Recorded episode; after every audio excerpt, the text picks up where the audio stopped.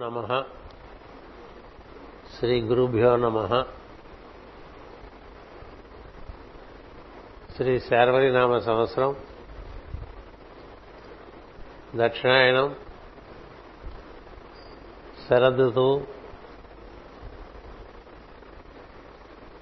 ఆశ్వీజ మాసం బహుళపక్షం. సప్తమి శనివారం. పుష్యమి నక్షత్రం.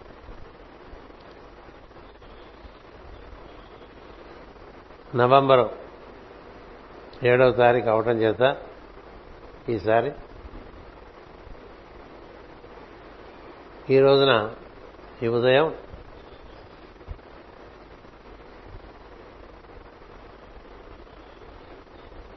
ఈ పార్వతి కుమార్ని చూసి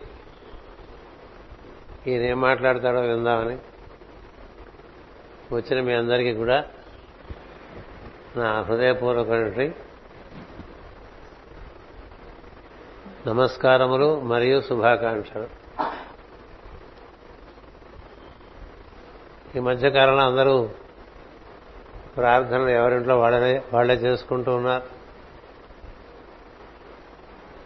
ప్రత్యేకంగా ఈరోజు ఉదయం మీరందరూ శ్రమ కోర్చి ఉత్సాహంతో ఈ రాధామాధవ ప్రాంగణానికి వచ్చి ఈ ప్రార్థనలో పాల్గొనడానికి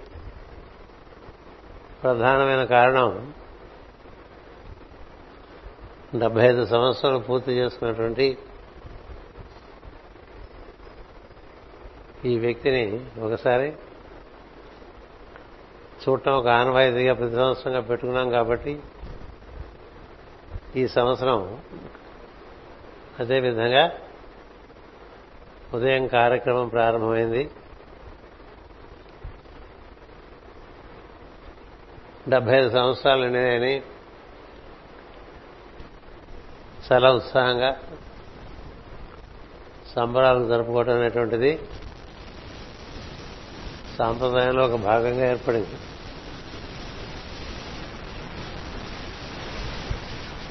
ఈ డెబ్బై ఐదవ సంవత్సరం చాలా పూర్తయిన సందర్భం విచిత్రంగా ఉన్నది. ప్రధానంగా నేను పుట్టింది కార్తీక మాసంలో. ఈ పుట్టినరోజు ఆశ్వజ మాసంలో వచ్చింది నేను పుట్టినది శుక్లపక్షం. ఈ పుట్టినరోజు బహళపక్షంలో వచ్చింది. నేను పుట్టినది బుధవారం. ఈ పుట్టినరోజు శనివారం వచ్చింది. కదా?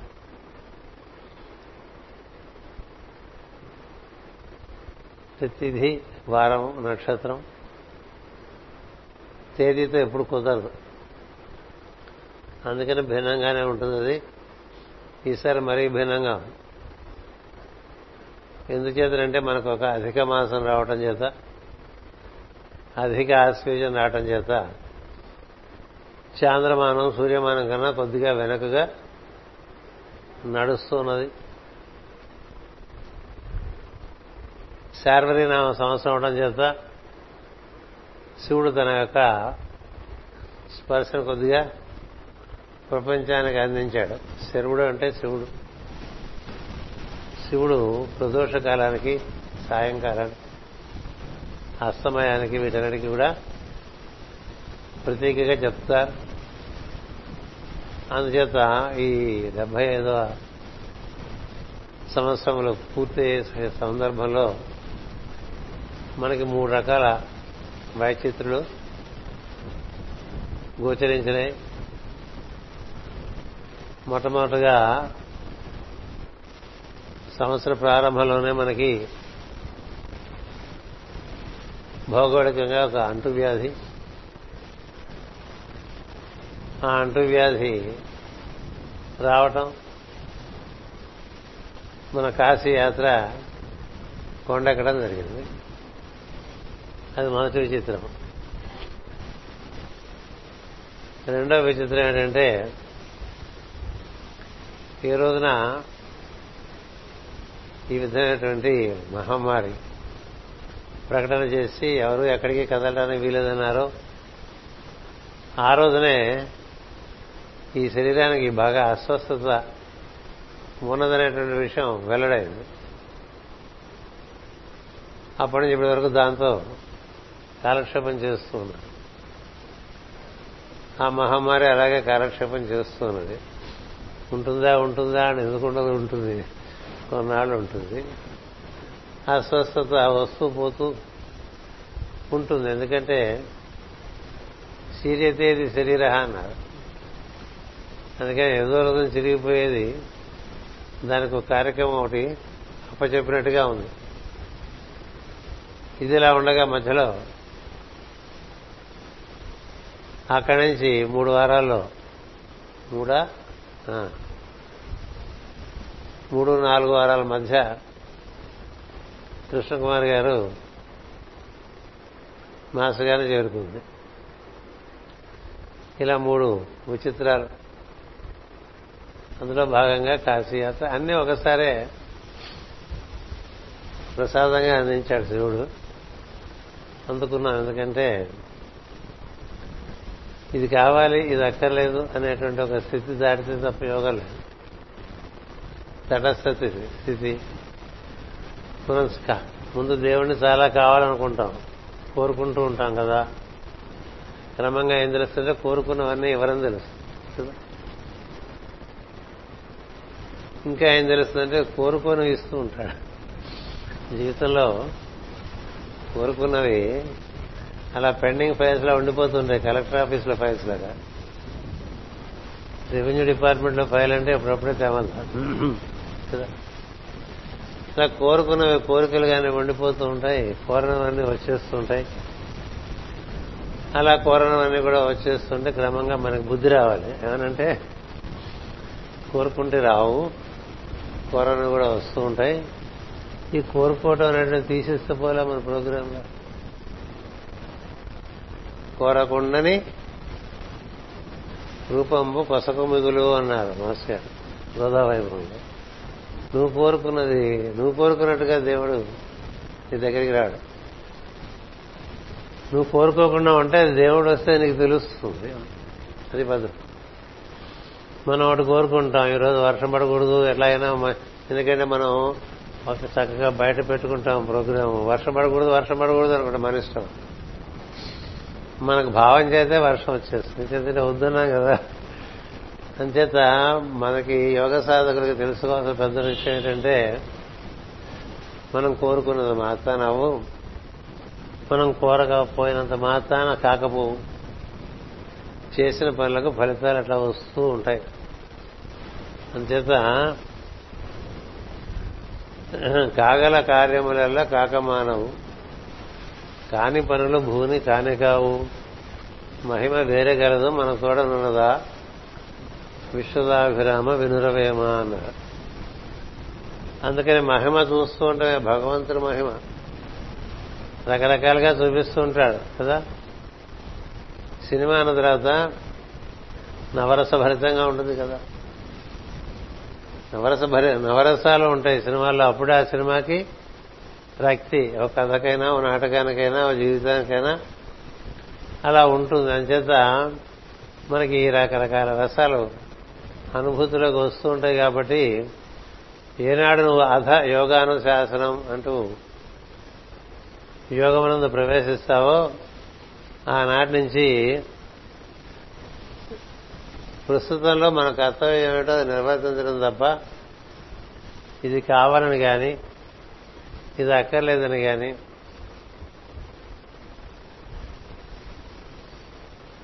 ఈ భావాలు పోవాలి. ఎందుకంటే అది నీకు పరిమితిగా మిగిలిపోయి తదనుగుణమైన వికారాలే ఇస్తుంది తప్ప జరిగేది బాగుంది. జరిగేది ఎవరు మార్చలేరు కదా? పాటలున్నాయి. తలచినదే జరిగినదా? దైవం ఎందులకు? జరిగినదే తలచితివా? శాంతి లేదు నీకు అని పాటిస్తాడు. మనకి తత్వం పొందాలనే దృష్టి ఉండాలి తప్ప ప్రతి చిన్న విషయంలోంచి తత్వం తోచరిస్తూనే ఉంటుంది. పెద్ద పెద్ద విషయాలు పెద్ద పెద్ద పుస్తకాలు పెద్ద పెద్ద క్షేత్రాలు పెద్ద పెద్ద గురువులు అక్కల దృష్టి ఉంటే చాలు. పరీక్షితుకు అలాంటి దృష్టి ఉండేది కాబట్టి సమస్తము ముప్పై ఐదు సంవత్సరాలు నేర్చేసుకున్నాడు పరీక్షగా జీవితాన్ని గమనిస్తూ ఉంటారే అంచేత మన యోగంలో భాగంగా మనకి ఇవన్నీ జరిగినాయి. పొద్దున్నే లేవంగానే ఒక భావం వచ్చింది. యోగంలో భాగంగా భార్య వియోగం అని. కదా?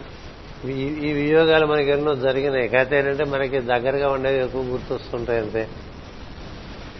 మన కళ్ళ కళ్ళ ముందు మాస్కర్ గారు వెళ్ళిపోలేదా? నా కళ్ళ ముందు వెళ్ళిపోయిన వాళ్ళు పది మంది ఉన్నారు. నాకు బాగా సన్నిహితులు. బాగా సన్నిహితులు. మా తండ్రి గారితో మొదలుపెట్టి ఇరవై సంవత్సరాల నుంచి. ఇప్పుడు డెబ్బై ఐదు సంవత్సరాలు వచ్చిన లోపల పది మంది అత్యంత సన్నిహితులు వెళ్ళిపోతే చూడలేదు. మనం మాత్రం ఉండిపోతామా? మనకి ఎలా ఉంటుందంటే మనం ఉండిపోతాం అనిపిస్తుంటుంది కదా.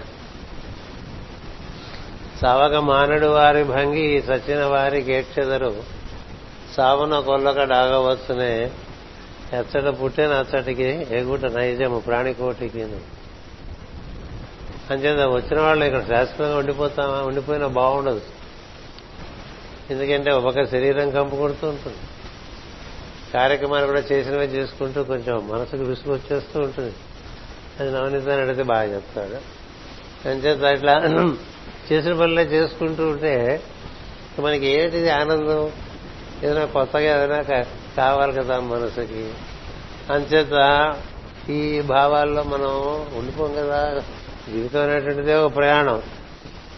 అంచేత ఈ ప్రయాణంలో మనం ముందుకు సాగుతున్నప్పుడు వచ్చింది ఒక్కడమే అది గుర్తుపెట్టుకోవాలి వచ్చింది ఒక్కడమే దారిలో మూడు మంది చేరారు మళ్ళీ ఒక్కడమే వెళ్ళిపోతాం అది కూడా తెలియాలి. ఏ ఒక్కడు ఇంకోటి తీసుకెళ్ళేదేం లేదు. ఇద్దరు ఒకరైతే వెళ్ళిపోయినా ఇద్దరు దారులు వేరు. అక్కడి నుంచి మారిపోతాయి ఎక్కడి నుంచి? ఒకసారి శివస్థానం చేరితే అక్కడి నుంచి దారులు మారిపోతాయి. అంచేత చాలా కాలంగా ఒక త్రిభుజంగా నడిచింది నా జీవితం. ఏది? పైన మాస్టర్ గారు పక్కన కృష్ణకుమార్ గారు. నేను నా ప- నాకు తోడుగా ఆవిడ పై తోడుగా మాస్ గారు అలా కొంతకాలం చేశారు. ఇప్పుడు ఆడు కూడా ఆయన చేరుకుంది. అది బాగా స్పష్టంగా దర్శనం ఇచ్చారు. అంటే ఇద్దరు పైనుండి ఒకరిని కింద ఉంచారనమాట అంటే మనకి ఇంకెవరు లేరా అంటే మరి మీరు అంతా ఉన్నారు కదా. ఉన్నారు? ఉన్నారా? లేరా? అంటే మనకి కావాలనుకునే వాళ్ళు ఉన్నారు కదా. చాలా మంది ఉన్నారు. అందులో సందేహం లేదు. అంచేత కాబట్టి మనం ఉంటాం అనే ఒక భావన. ఇలాంటి ఏవేవో భావనలు వస్తాయి. ఏదైనా మన యోగం ప్రత్యేకత ఏంటంటే మరణాన్ని అధిగమించే మార్గం కదా ఇది. భక్త రహిత తారక రాజయోగం అని అమృతత్వ యోగం అని. అంటే అది కూడా చూపించారు. ఈ శరీరం నుంచి బయటకు వెళ్ళిపోతే ఎలా ఉంటుంది? ఏ ఏ లోకాల్లోకి వెళ్ళొచ్చు? ఏ ఏ రకాలుగా ఉంటాయి అక్కడ. ఇక్కడ ఎలా ఉంది అక్కడ ఎలా ఉంది ఇలాంటివన్నీ కూడా మాస్టర్ దయ వల్ల దర్శనాలు అవుతూనే ఉంటాయి. అందుచేత మనం శాశ్వతం కాదు ఇక్కడ. ఈ శాశ్వతం కాని ఒక ప్రయాణంలో మనం ఏ రోజుకి ఆ రోజు ఎలా ధరిపిస్తే అందులో దైవాన్ని చూస్తూ ముందుకు సాగుతూ ఉంటామే రోజు కొన్ని కొన్ని పాత్రలు దర్శనమిస్తుంటే కొన్ని కొన్ని పాత్రలు రోజు మారుతూ ఉంటుంది కదా ప్రతిరోజు సేంద్రియ మారుతూ మారిపోతుంది. ఇప్పుడు నిన్న కలిసిన మనుషులు ఇవాళ కలుస్తారని ఏముంది? పొద్దున కలిసిన మనుషులు సాయంత్రం కలుస్తారని ఏముంది? అది అట్లా తెర మీద బొమ్మలు మారిపోయినట్టుగా మనకి అన్ని మారిపోతూ ఉంటాయి పొద్దున సాయంత్రం లోపల. పడుకున్నాం అనుకో మొత్తం సినిమా క్లోజ్ ఇక్కడ. ఇంకో చోట సినిమా. అందుచేత ఈ మార్గంలో ప్రత్యేకంగా ఈ డెబ్బై ఐదు పుట్టినరోజు నేను అసలు స్వతహాగా వస్తుత నేను పుట్టినరోజులు చేసుకోవడం అనేటువంటిది ఇష్టం ఉన్నవాడిని కాదు. అది మన వారందరికీ తెలుసు. ఎందుచేతంటే నా పుట్టినరోజు నాకు స్పెషల్ కాదు. ఎందుకంటే ఉప్పుకి ఉప్పు ఉప్పుగా ఉండదు. పంచదారకి పంచదార అతిగా ఉండదు. ఉంటుందా? నా పుట్టినరోజు నాకు స్పెషల్గా ఉండదు. ఎందుకు ఉంటుంది ఎందుకు పుట్టానరా భగవంతురా అని ఆలోచించుకునే రోజు కదా కదా? పుట్టినరోజు పండగే అందరికీ. మరి పుట్టింది ఎందుకో తెలిసేది కొందరికి అని ఒక పాట వచ్చింది చిన్నప్పుడు. పుట్టింది ఎందుకో తెలిసి తదనుగుణంగా జీవితం నడుపుకోవడం అనేటువంటిది ఏదో ఒక అనుగ్రహం చేత చిన్నతనంలోనే నాకు ఏర్పడటం చేత నేను ఒక్కటి మాత్రం చెప్పగలను జీవితం వృధా చేయలేదు. జీవితాన్ని వృధా చేయలేదు. జీవితం కూడా నాతో నన్ను వృధాగా వాడుకోలేదు. అంటే కొన్ని కొన్ని కార్యక్రమాలు కొన్ని పక్కదారులు పట్టించే కార్యక్రమాలు బోళ్ళు వస్తుంటాయి జీవితంలో. చాలా మందికి ఓ పట్టాన స్థిరపడటమే ఉండదు. స్థిరపడటం ఉండదు. వృధా కాలయాపన అయిపోతూ ఉంటుంది. గమ్యానికి వెళ్ళే మార్గం దొరకదు. ఇవన్నీ మనకి మొదటి నుంచి అలా చక్కని వేసిన సిమెంట్ రోడ్ లాగా ఉన్నాయి. అంచేత రేపేం చేయాలి అనేది ఎప్పుడూ లేదండి లైఫ్లో. రేపేం చేయాలి అనేటువంటిది నాకు బుద్ధి తిరిగిన దగ్గర నుంచి ఎప్పుడు ఏం చేయాలో ముందుగానే సిద్ధపరిచయం ఉంచారు తదనుగుణంగా చేసుకుంటూ వెళ్ళిపోతున్నాం. ఇప్పుడు ఈ అస్వస్థతలో కూడా చాలా కార్యక్రమాలు చేసుకుంటూ వచ్చాం. మన కార్యక్రమాలు కరోనా ఉన్నా కూడా ఆపకుండా చేసుకుంటూ వచ్చాం. ఎందుకు చెప్తున్నానంటే ఈ డెబ్బై ఐదో పుట్టినరోజు ప్రత్యేకంగా చేయాలని కొంతమందికి మనసులో భావన. నేను చెప్పే కదా నాకు నా పుట్టినరోజు ఎప్పుడో ఒక ఘర్షణే. ఎందుచేతంటే అది ఆత్మ విమర్శ ఆత్మావలోకనము ఆత్మ పరిశీలనము ఆత్మ విచారము ఇలాంటివి చేసుకోవడానికి ఏర్పరచుకున్నటువంటి రోజుగా నేను భావిస్తా. ఎందుకు పుట్టాం ఏం చేస్తున్నాం అనేది కదా. ఎందుకు పుట్టాం ఏం చేస్తున్నాం? ఈ సంవత్సరం అంతా మనం చేయవలసినవన్నీ సవ్యంగానే చేశామా? పై సంవత్సరానికి మన కార్యక్రమం ఏమిటి? అది ప్రతిరోజు ఆలోచించుకోవాలి పుట్టినరోజు నాడు తప్పకుండా ఆలోచించుకోవాలి. అందుకని కాస్త మన సంఘంలో ప్రాచుర్యం వస్తున్న సందర్భంలో నేనేం చేశానంటే క్రమంగా ఇంట్లో భార్య పిల్లల్ని తీసుకుని ఎక్కడికి వెళ్ళిపోయామండి పుట్టినరోజు. షష్ఠపూర్తి దాటేంత వరకు కూడా అలాగే చేశా. ఆ తర్వాత ఒకరోజు వర్మగారు వచ్చి మాస్టర్ గారు మీరు ఇలా చేస్తే బాగాలేదు మీరు ఇక్కడ ఉండాలి మేము ఏదో కార్యక్రమం చేసుకుంటాం అని బలవంతం చేశాడు. తర్వాత వాసు వచ్చి అలాగే చెప్పాడు. మీరు ఉంటే బాగుంటుంది మీరు ఎక్కడికో వెళ్ళిపోతే మేమేం చేసుకుంటాం ఇక్కడ? ఆ తర్వాత నవనీతం వచ్చాడు. ఇట్లా రావటం చేత మనం ఏది కాదన్నది ఏం లేదు. నేను జీవితంలో ఎప్పుడు కూడా ఎవరిని ఏది కాదనే పరిస్థితికి తెచ్చుకోను. వీలున్నంత వరకు చేయడానికే ప్రయత్నం చేస్తా. వీలు కాకపోతే నా వల్ల కాలేదని చెప్తాను అంతేగాని నేను చేయను నాకు ఇష్టం లేదు ఇలాంటివి ఏం పెట్టుకోలే. ఎందుకంటే మనకి ఇష్టమైనటువంటివి జరుగుతాయని ఏం లేదు జీవితంలో. మనకి ఇష్టమైనవి మనకి ఇష్టం లేనివి షడ్రుచులు చూపించేస్తారు జీవితంలో. కదా? తీపి తక్కువ చేదు ఎక్కువగా ఉండదు కదా? షుగర్ వచ్చిందంటే అంటే అర్థం ఏంటండి బాగా కాకరకాయ రసం తాగు. పటిక బెల్లం తినక అని కదా అలా ఉంటే అందుకని ఇది కావాలి ఇది అక్కర్లేదని తీసేస్తేనే యోగం. ఆ దృష్టితోనే మనం వస్తూ ఉంటే వీళ్ళు నెమ్మదిగా ఇలా మొదలుపెట్టేసరికి ఇది పుట్టినరోజు కార్యక్రమం ఒకటి ప్రారంభం. పుట్టినరోజు నాడు నేనేం చేయాలి? మామూలుగా నేను చేసుకునే పర్యావలోకనానికి సమయం తగ్గుతూ ఉంటుంది. ఆత్మావలోకనానికి సమయం తగ్గుతుంది అంచేత ఒంటరితనానికి సమయం తగ్గిపోతూ ఉంటుంది. వృష్టికి రాశి ఇవ్వడం చేత ఒంటరితనం ఎక్కువ కోరుకుంటూ ఉంటాం. కానీ భగవంతుడు వృష్టికి రాశిలో పుట్టించి ధనురాశి కార్యక్రమాలన్నీ పెట్టాడు. ధనుసులో ఆరుఢ లగ్నం చంద్రుడు బుధుడు ఉండటం చేత ధనస్సుకి ప్రపంచంతో చాలా సంబంధం ఉంది. మహాభారత యుద్ధంలో అర్జునుడికి ఎంత సంబంధం ఉందో అర్జునుడు లేకపోతే మహాభారత కథ లేదు కదా. అలా ధనురాశికి సంబంధించిన వాడు అర్జునుడు. అంటే లోకంతో సంబంధం పెట్టుకునేది ధనురాశి. లోకంతో కాదు ఏ లోకాలతోనూ అలోకంపైన స్థితి ఉందే దాంతో సంబంధం పెట్టుకునేది వృశ్చిక రాశి. ఈ రెండు కలిపి వచ్చినాయండి.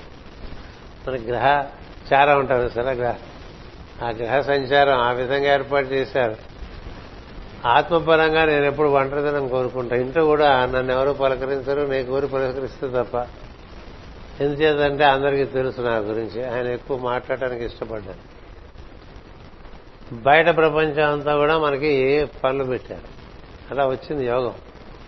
అంచేత ఆ యోగం నిర్వర్తించుకుంటున్నప్పుడు కాస్త ఖాళీగా ఉంటే కామ్గా ఉండటమే మన పని. నేను ఎక్కువగా మాట్లాడటం అనేటువంటిది తగ్గించేసి చాలా కాలం అంతకే అంతకే అంత పనులు తగ్గిన కొద్దీ మాటలు కూడా తగ్గిపోవాలి. పనుల కోసమే మాట. లేకపోతే ఎందుకు మాటలు? పోచుకుని మాట్లాడిపోతుంది అంచేత అలా మాట్లాడకుండా హాయిగా మన లోపల మనం ఉన్నాం అనుకోండి స్వస్థానంలో ఉన్నట్టు ఉంటుంది. పుట్టినరోజు అంటే నువ్వు ఎక్కడి నుంచి పుట్టావో అక్కడికి వెళ్ళిపోవాలండి. అది పుట్టినరోజు నా దృష్టిలో. అది నిత్యం మనం ప్రార్థనలో కానీ ఇతర సమయంలో కానీ నీ పుట్టుక స్థానంలోకి నువ్వు వెళ్తే నీ పుట్టినరోజు అది. అది చేరుకోవటం కోసం మనం చేసే ప్రయత్నమే ఈ సాధన అంతా కూడా.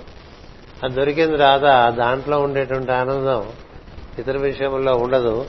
కాకపోతే నీకు అప్పచెప్పబడిన బాధ్యతలు నిర్వర్తించుకోవడానికి నీవు బాహ్య ప్రపంచంలోకి వస్తూ ఉండాలి తప్పదు. కేవలం బాధ్యత వరకే బాహ్య ప్రపంచం. అంతకు మించి మిగతా విషయాలు కూడా అంతర్లోకాల్లో ఉంటూ ఉంటాయి. అందుచేత ఈ పుట్టినరోజు నెమ్మదిగా దానికి ఉండేటువంటి నే పెట్టుకున్నటువంటి ఒక ఏదైనా మనం పెట్టుకుంటే ఉండదులేండి పోతుంది సో ఈ ముగ్గురు వచ్చే ఆ విధంగా దాన్ని చక్కగా తీసేశారు. తీసేస్తే పుట్టినరోజులు మొదలయ్యాయి. ఇప్పుడు ఈ పుట్టినరోజుకి ఏమైంది? వాళ్ళు బాగా చేద్దాం అనుకున్నారు. కానీ ఈ లోపల మనకి ఈవిడ వెళ్ళిపోయింది. కృష్ణకుమారి గారు. వెళ్ళిపోతే పుట్టినరోజు చేసుకోవాలా అంతా చాలా విషయాలు మనకి దైవీపరమైన కార్యక్రమాల్లో కొంచెం ఒక మాదిరి దూరం పాటిస్తాం ఆచారం చేత. అంతేగాని గురు పరంపర యొక్క కార్యక్రమాల కోసం కాదు. గురు శిష్య సాంప్రదాయంలో మైలలేదు. గుర్తుపెట్టుకోండి. గురు కార్యక్రమాలకి మైలలేదు. మనకి మన సాంప్రదాయాల్లో రకరకాలుగా మనం ఆచారాలు పెట్టుకున్నాం తప్ప మనకి మైల పాటిస్తూ ఉంటాం సంవత్సరం పాటు. పాశ్చాత్య దేశాలు లేనే లేదు. భావం చేతే కదా. అయినప్పటికీ ప్రపంచాన్ని కొంత మన్నించడం అనేటువంటి వల్ల మనకి కొంత కొంత వ్యతిరేక తరంగాలు తగ్గుతూ ఉంటాయి. అందుకని మన్నించి మన్నించినట్టుగా ఆచారాలు మన్నిస్తూ ఉంటాం మన జగద్గురు పీఠంలో పూర్తిగా మన్నిస్తామని చెప్పం. అసలు మన్నించామని చెప్పం. అలా మధ్య మార్గం మధ్య మార్గంగా వెళ్తూ ఉంటాం. అందుకని ఇది బాగా క్లుప్తంగా పట్టండి సంబరాలు లేవని చెప్పారు పూలు పూలదండలు హారతులు ఏం లేవని చెప్తా as a mark of respect for the event అనమాట.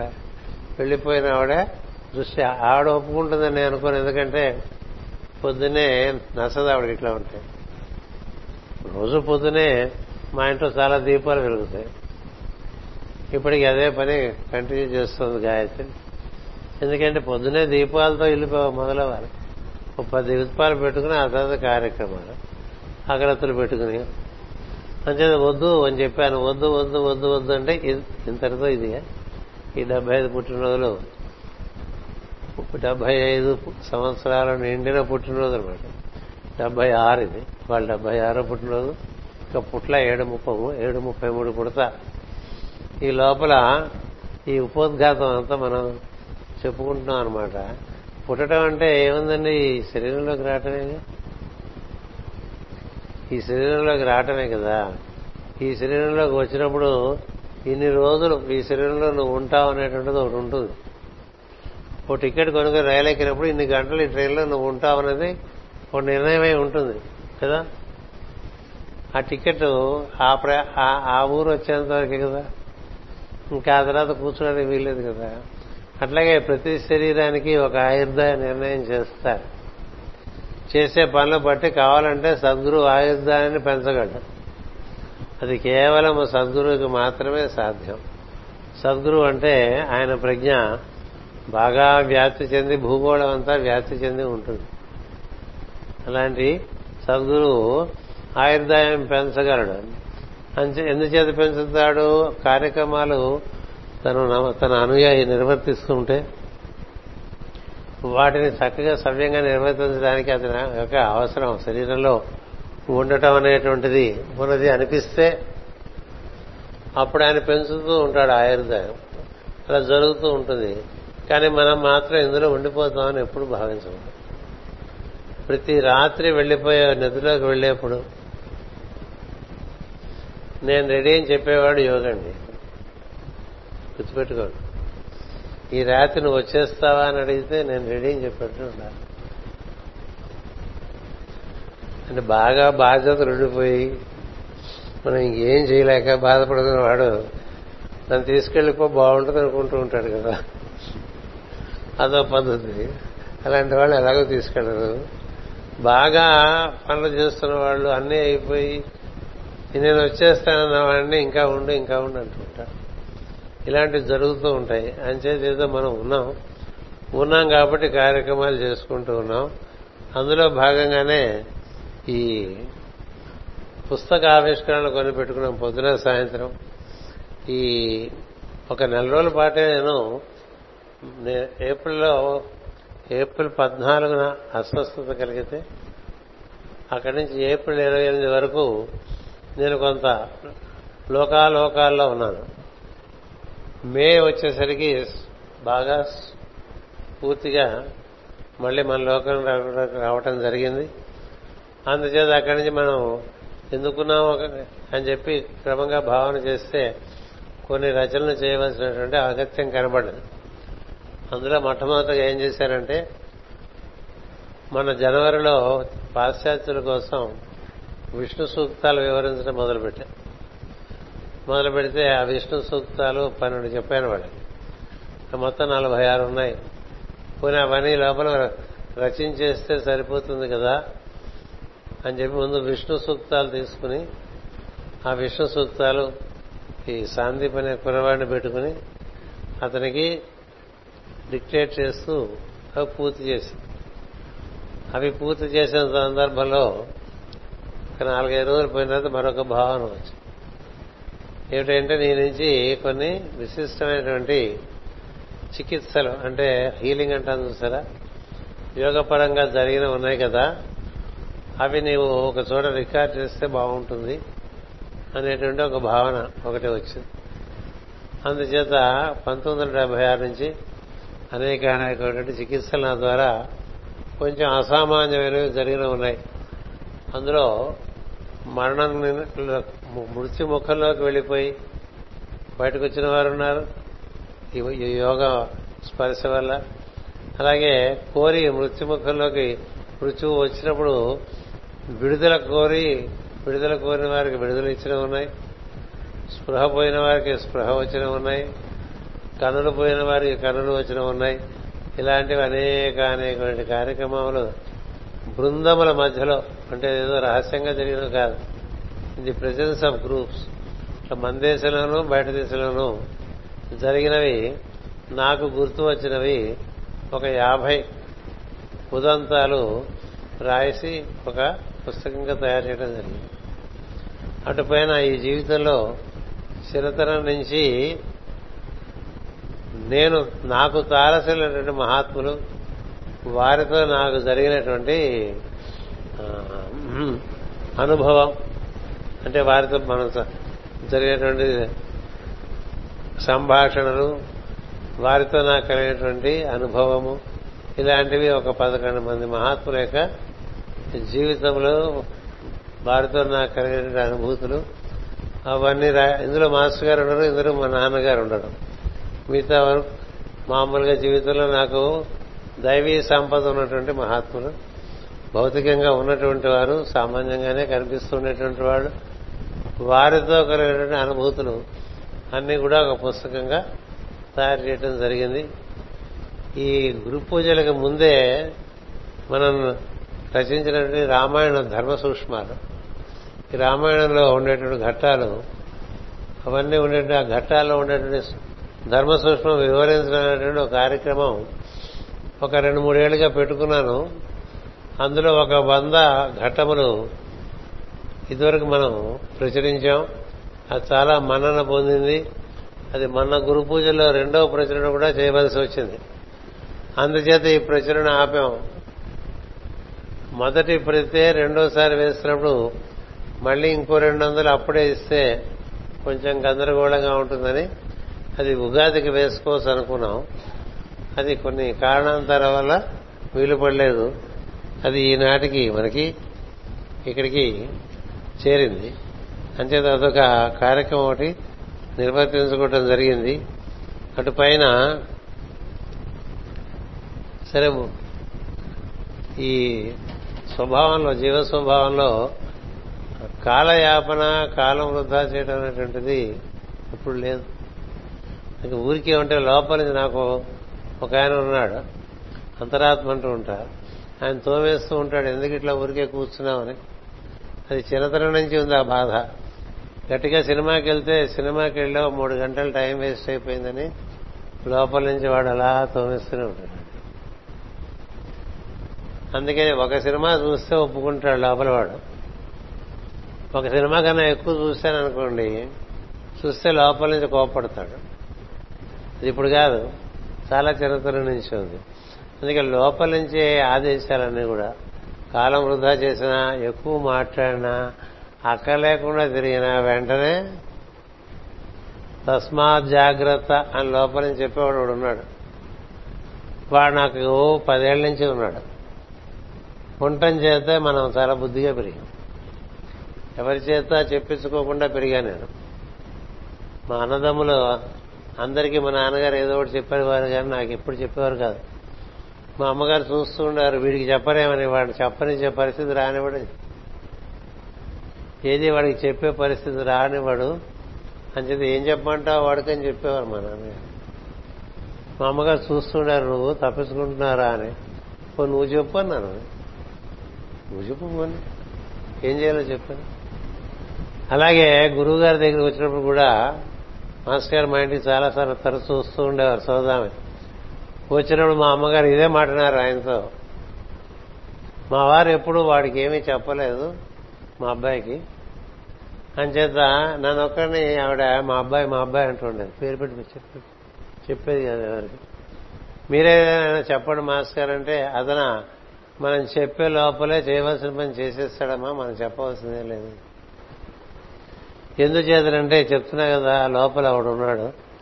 వాడు ఎప్పుడూ చెప్తూ ఉంటాడు నేనేం చేయాలి నాకెవరు?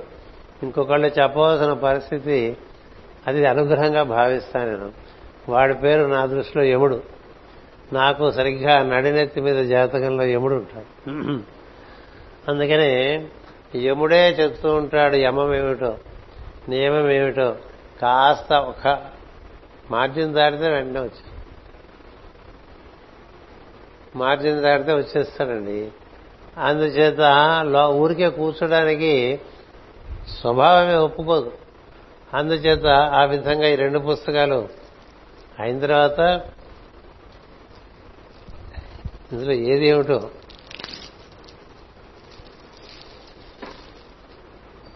మూడవ పుస్తకం కూడా పురుషోత్తమ ప్రాప్తియోగం అనేటువంటిది పదిహేనో అధ్యాయం భగవద్గీత అది కూడా రచించడం జరిగింది. అది గురు పూజలకి మనం రిలీజ్ చేసుకుంటాం. ఇప్పటికి ప్రస్తుతానికి మనకేం జరిగిందంటే ఈ పుస్తకముల్లో ఆంగ్ల పుస్తకములు సాయంత్రం ఆవిష్కరిస్తా. ఎందుకంటే సాయంత్రం సభ ఆంగ్లంలో ఉంటుంది. అది వాళ్ళకు కూడా ఉద్దేశించి నిర్వర్తింపబడుతున్న సభ. మరి శనివారం కదా ప్రతి శనివారం మాతో మాట్లాడుతున్నావు కదా ఈ మధ్య. అందుకని నీ పుట్టినరోజు నాడు మాట్లాడవా అని అడిగారు. సాయంత్రం మీకోసం మాట్లాడతాను పొద్దున భారతీయుల కోసం మాట్లాడతానని చెప్తాను మా వాళ్ళ కోసం మాట్లాడుతున్నాం అంటే మేము మీ వాళ్ళం కాదా అని అడుగుతారు కదా. అంచేత సాయంత్రం మీకోసం అందరి కోసం మాట్లాడతాను పొద్దున్న తెలుగులో మాట్లాడతానని చెప్పాను ఒప్పుకున్నారు వాళ్ళు. అందువల్ల ఆంగ్లంలో విష్ణు సూక్తము తర్వాత హీలింగ్ ఎపిసోడ్స్ ఆ తర్వాత ఎన్లైటనింగ్ ఎన్కౌంటర్స్ అని ఒక పదకొండు మంది మహాత్ములతో నాకు కలిగినటువంటి అనుభవాలు. అంటే మిరకిల్స్ ఏం కాదు వారితో నాకు సంభాషణ అనమాట ఎన్నిసార్లు ఏ విధంగా ప్రత్యేకమైనటువంటి భాషణం జరిగింది అనేటువంటిది అలా అలా వచ్చినాయి. తెలుగులో మనకి రామాయణ ధర్మ కుసుమాలు ఇదివరకు అయిపోయినవి. ఒకటి ఈసారి ముద్రణకు వచ్చినాయి. మన సోదరులు పూజ్యులు ఎన్విఎస్ మూర్తి గారు ఈ భాగవత సూక్తులు మనకి ఈ రాధామాధవ యాప్లో మన సోదరి సుజాత గారు హైదరాబాద్లో ఉంటారు. ఆవిడ నా ప్రవచనాల్లో ఉండేటువంటి కొన్ని కొన్ని వాక్యాలు తీసి అంతా భాగవతమే. కాకపోతే ఒక్కొక్కసారి ఒక్కొక్క రకమైన వాక్యాలుగా భాషణలో వస్తూ ఉంటాయి చెప్తూ ఉంటే అవి పోగేసి ఒక రోజు ఒకటి పెడుతూ ఉంటుంది ఆవిడ. దానికి బాగా ఆనందించి మన ఎన్విఎస్ మూర్తి గారు వారేం చేశారంటే దాన్ని ఒక పుస్తకంగా వేసుకుంటే బాగుంటుందని భావన వచ్చింది. నిజానికి నావాణిలో ఒక నావాణి కాదు యాప్లో రోజు అందరూ చూస్తూ ఉంటారు అది. అందుచేత అలా చూసుకున్నా సరిపోతుంది. కాకపోతే మనకి ఇంకా పాత అలవాటు పుస్తకం. ముందు ముందు పుస్తకాలు ఉండవు అన్ని పీడిఎఫ్లే ఉంటాయి. ఎందుచేతంటే ఎక్కువ మంది కొత్త తరం వాళ్ళు సరాసరి ల్యాప్టాప్లోనో మొబైల్లోనో కంప్యూటర్లోనో చదివేసుకుంటారు. పుస్తకం ఎప్పుడు అందులోనే ఉంటుంది.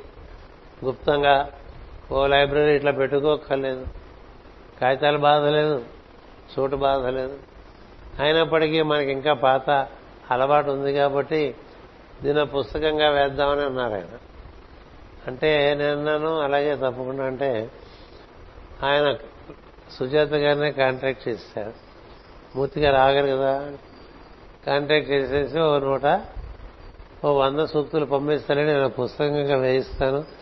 మాస్టర్ గారి అనుమతి ఉన్నది అని చెప్పి చెప్పారు. చెప్తే ఆవిడ పంపించేశారు. పంపిస్తే అది వెంటనే మూర్తి గారు నాకు పంపించారు మీరు చూడండి మేస్ గారు అని. అప్పుడు నేను ఈ వ్యాసంగాల్లో ఉన్నా. అందుకని మళ్ళీ అందులో దీన్ని తీసి పైన ఇంకొక సమస్య ఉంది నాతో. నేను రాసింది నేను మళ్ళీ చూస్తే మళ్ళీ మారుస్తా. ఏదైనా సరే నేను రాసింది నాకు ఇస్తే నేను మళ్ళీ మారుస్తా. అది అట్లా కొన్ని కొన్ని పుస్తకాలు నాకు అంతా ప్రూఫ్ రీడ్ చేసేసి చివరి నా చేతికి ఇస్తే పుస్తకం స్వరూపం అంతా కూడా మార్చేసిన సందర్భాలు చాలా ఉన్నాయి. అంచేత ఇప్పుడు మళ్ళీ నేను ముట్టుకుంటే మళ్ళీ నూట పదహారు నేను రాయాల్సి వస్తుంది. అందుచేత నేనేం చేశానంటే ఇది మన సోదరుడు నవనీతం. అతను వారానికి ఒకసారి నా దగ్గరికి రావడానికి అనుమతి తీసుకున్నాడు. ఎందుకంటే ఒకటి కరోనా రెండు నాకు అస్వస్థత ఎవరు రావట్లేదు. కానీ అతనికి చూడకపోతే ఉండలేడు. నవనీతానికి ఉండే ఒక విచిత్రమైన సమస్య ఏంటంటే వారానికైనా ఒకసారి నన్ను చూడకపోతే ఉండలేడు. నాతో కాసేపు సరదాగా మాట్లాడకపోతే ఉండలేడు. అంచేత అలాగే వారానికి వస్తారు రమ్మని అందుకని అతను వచ్చినప్పుడు ఇది తగిలించా. ఇది కొంచెం నువ్వు చూడు బాగున్నాయంటే వేద్దామని ఎందుకంటే బాగుండటం అంటే వాక్యములు పొందుకే కదా. భావం ఎలాగో వేదవ్యాస మహర్షి నుంచి పోతనామాచుడికి పోతనామాచుడి నుంచి కృష్ణమాచార్యుల వారికి కృష్ణమాచార్యుల వారి నుంచి మన వరకు వచ్చిందే కదా. భావంలో మనం సందేహించాల్సిందే లేదు. దాని దానికి మనకు తొడిగిన భాష ఎట్లా ఉందో ముఖ్యం. ఎందుకంటే భాష సరిగ్గా లేకపోతే భావం మారిపోతుంది. అందుచేత అతను చూశాడు. బాగానే ఉన్నాయి మాస్ గారు. మూర్తి గారు బాగా ఫోన్లు చేస్తున్నారన్నారు. మూర్తి గారితో పని అంటే అంత సులభం కాదు. ఏ మూర్తి గారు? అది బాగా తెలియాలంటే మీ వెనకాల కూర్చున్న అతనికే తెలుసు. పని అంటే మూర్తి గారేనండి అలా వెంటబడి వెంటబడి వెంటబడి వెంటబడి వెంటబడి వెంటబడి వెంటబడి తన పని కాదు మన పనే. అది విశేషం. మన పనికి ఆయన మన వెంట పడతారండి. గాయత్రి అడిగితే చెప్తుంది. సౌదామిలో పనికి వీళ్ళిద్దరికన్నా ఆయనే ఎక్కువ తొందరపడి. ఇప్పుడు రోబోక్ ఇచ్చిన పెడుతున్నారు. దానికి కూడా ఆయనే వెనక మనం వద్దన వచ్చేస్తారు.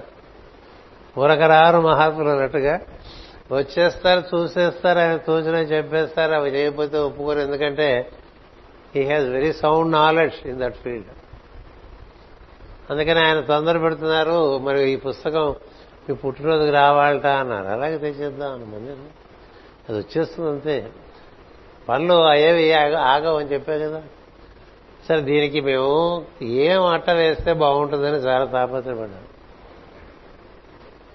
ఏం అట్ట వేస్తే బాగుంటుంది ఎందుకంటే కృష్ణపరం కదా భాగం. లలిత స్కంధము కృష్ణమూలము సుకాలాపాభిరామము కదా. సుకాలాపాభిరామం అని ఎందుకన్నారండి? చెప్తే భాగవతం సుకుడు చెప్తేనే బాగుంటుంది కదా. ఎందుకని సుకుడు అతని యొక్క కంఠం చాలా శ్రావ్యంగా ఉంటుందట. ఎందుకని? చిలుక కదా. చిలుక పలుకుల్లాగా భాగవతం చెప్పి మునులందరినీ మెప్పించే మెప్పు పొందినటువంటి వాడు శుకుడు. అంచేత శుకుని యొక్క మహత్యం మనం ఇప్పుడు ప్రస్తుతం కాదు. అంచేత అలాంటి విషయం కదా. అంచేత ఈ కృష్ణుడి యొక్క భావం భాగవతం అంటే కృష్ణ కథే భాగవతం అంటే అంటే సర్వాత్మకుడు సర్వవ్యాపి సర్వజ్ఞుడు సర్వశక్తిమంతుడు. అది కృష్ణుడు. అవతారం కాదు. విష్ణు అవతారం కాదు కృష్ణుడు. త్రిమూర్తులు కలిపితే ఏమిటో అది కృష్ణుడు. సర్వదేవతలు సర్వగ్రహములు సర్వ సర్వము ఆయన అందుకని కృష్ణుడి జోలికి మనం మామూలుగా ఎక్కువగా పోవు ఎందుకంటే చాలా గంభీరమైన విషయం. అందుచేత ఎలాంటి అట్ట వేస్తే బాగుంటుంది? కృష్ణ నామాలకి వివరం రాసినప్పుడు ఆ కృష్ణ బొమ్మే వేసేశా. ఎందుకంటే ఆ కృష్ణుడు బొమ్మ రాజా రవివర్మ గారు వేశారు. ఈ బొమ్మని పరమగురు ఆశ్రమంలో కూడా పెట్టుకున్నారు. వాళ్ళకి అంత నచ్చింది. అందుకనే నేను ఎక్కడైనా కృష్ణ బొమ్మ అంటే ఇదే పెడతాం. ఈ కృష్ణ బొమ్మ మనందరికీ బాగా ప్రాచుర్యంలో ఉంది. ఏం వేస్తే బాగుంటుంది ఏం వేస్తే బాగుందని రెండు మూడు సార్లు రెండు మూడు బొమ్మలు తీసి నచ్చక చివరికి రోజు అతను ఆఫీస్కి వచ్చాడు. వచ్చినప్పుడు అతను ముందే ఈ మొబైల్ ఫోన్లో చూస్తుంటే గబాల పాదాలు కనిపించినాయి. కొన్ని పాదాలు వేస్తే బాగుంటుంది కదా. అనిపించి చూస్తే మంచి పాదాలు దొరికాయి. దొరికితే ఆ పాదాలని ఆధారంగా తీసుకుని దాన్ని ఇంకొంచెం అందంగా దాని బ్యాక్గ్రౌండ్ అనేది తయారు చేసి నవనీతం అట్ట తయారు చేసి అది కారణంగా ఈ పుస్తకం వచ్చింది. ఇది పై కథ. లోపలి కథ ఒకటి ఎరా చూద్దాం.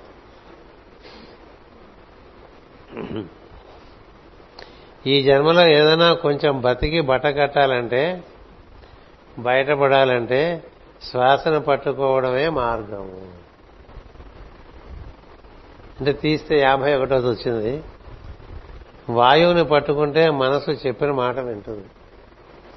ఎందుకంటే మనసు అగ్నిస్వరూపం దానికన్నా బలమైంది వాయువు.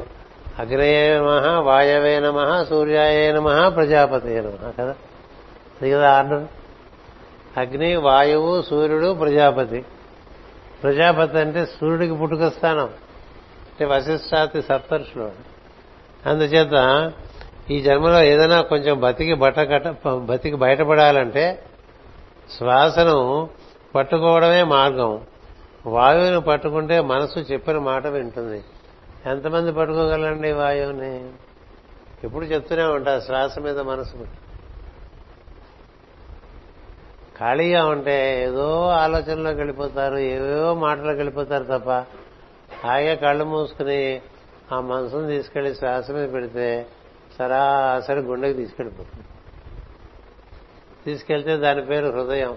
నేను ఇక్కడ ఉన్నాను రా అని చెప్తూ ఎవరు? నేనంటే మన లోపల ఈశ్వరుడు. ఆయన దగ్గరికి వెళ్తే ఆయనతో పాటు పట్టుకుపోతాడు. పట్టుకుపోయి శిరస్సు చేరుస్తాడు. శిరస్సులో ఉండేదంతా వెలుగులోకాలే. శీష్ణోద్యోహనం కదా. అంచేత నువ్వు ఖాళీగా ఉన్నప్పుడు ఆ పని చేయొచ్చు మనసు మాట వింటలేదు మనసు మాట వింటలేదు అని అడగటం కన్నా మనసు శ్వాస మీద పెట్టచ్చుగా ఖాళీగా ఉన్నప్పుడు. ఎందుకు కబుర్లు? ఎందుకు మొబైల్ ఫోన్లు? తీరు కూర్చుని ఎప్పుడూ అదే పని ఏదో రోగం పట్టినట్టుగా అయిపోయింది నేను ఇప్పుడు కరోనా కన్నా పెద్ద రోగం ఇది ఎందుకంటే ఇది జన్మజన్మలు వచ్చేసి మనసును పాడు చేస్తుంది కదా.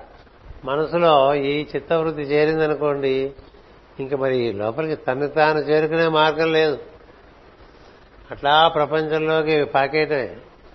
పాకేసి అవసరం లేని విషయాలన్నీ పోగేసుకోవటమే. కదా జరుగుతుంది. లేకపోతే వినదు. చెప్పిన మాట వినని మనసుతో ఏం చేయించగలము? మనసులకు ఒక లాజిక్ ఉన్నది. చేయకూడనివి ఎందుకు చేయాలో చెప్పుతుంది చేయకుండా ఎందుకు చేయకూడదు అని. ఏ ఎందుకు చేయకూడదు?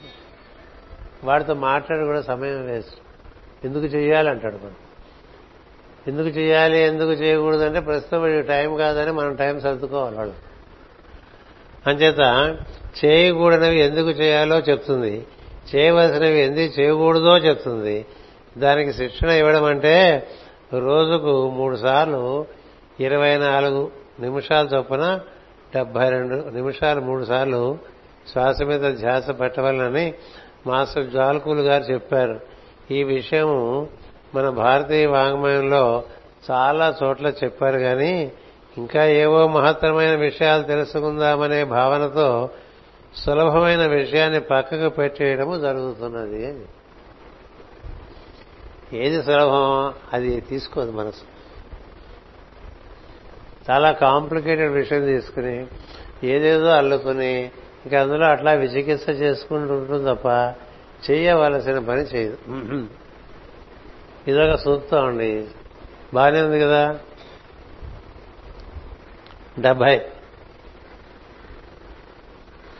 మానసిక కక్షలో ప్రధానముగా పడి ఉండే జీవుడు తన లోపల ఉండే మళ్ళీ ఇదే వచ్చిందండి వాయువుతో అనుసంధానం చేసుకోవాలి. పని ఉన్నప్పుడు పని చేసుకుని పని లేనప్పుడు మనసును తీసుకుని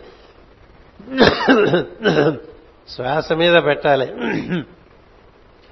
శ్వాస ఆధారముగా సమాన వాయువులోనికి అనగా స్పందనలోనికి సూక్ష్మ స్పందనలోనికి అక్కడ నుండి ఉదాన వాయువు ద్వారా కంఠమునకు అటుపైన భూమధ్యమునకు చేరి వ్యానవాయువు చేరి ఆజ్ఞ నుంచి బయటకు రావడం వ్యానవాయువు ద్వారా బయటికి రావడం జరుగుతుంది. ఈ కార్యక్రమమును అనిలాగ్ని ధారణము అంటారు. అనిల్ అని వస్తూ ఉంటాడు మన దగ్గర కదా? అనిల్ కుమార్ అని పేరు ఎందుకు పెట్టుకున్నాడో వాడికి తెలియదు వాళ్ళ అమ్మ నాన్నకి తెలియదు కదా? కదా? సమీర్ కుమార్ అని పేరు పెట్టుకుంటారు. సమీర్ కుమార్ అన్న అనిల్ కుమార్ అన్న ఒకటే. వాయు. అనలుడు అంటే అగ్ని. అనిలుడు అంటే వాయు.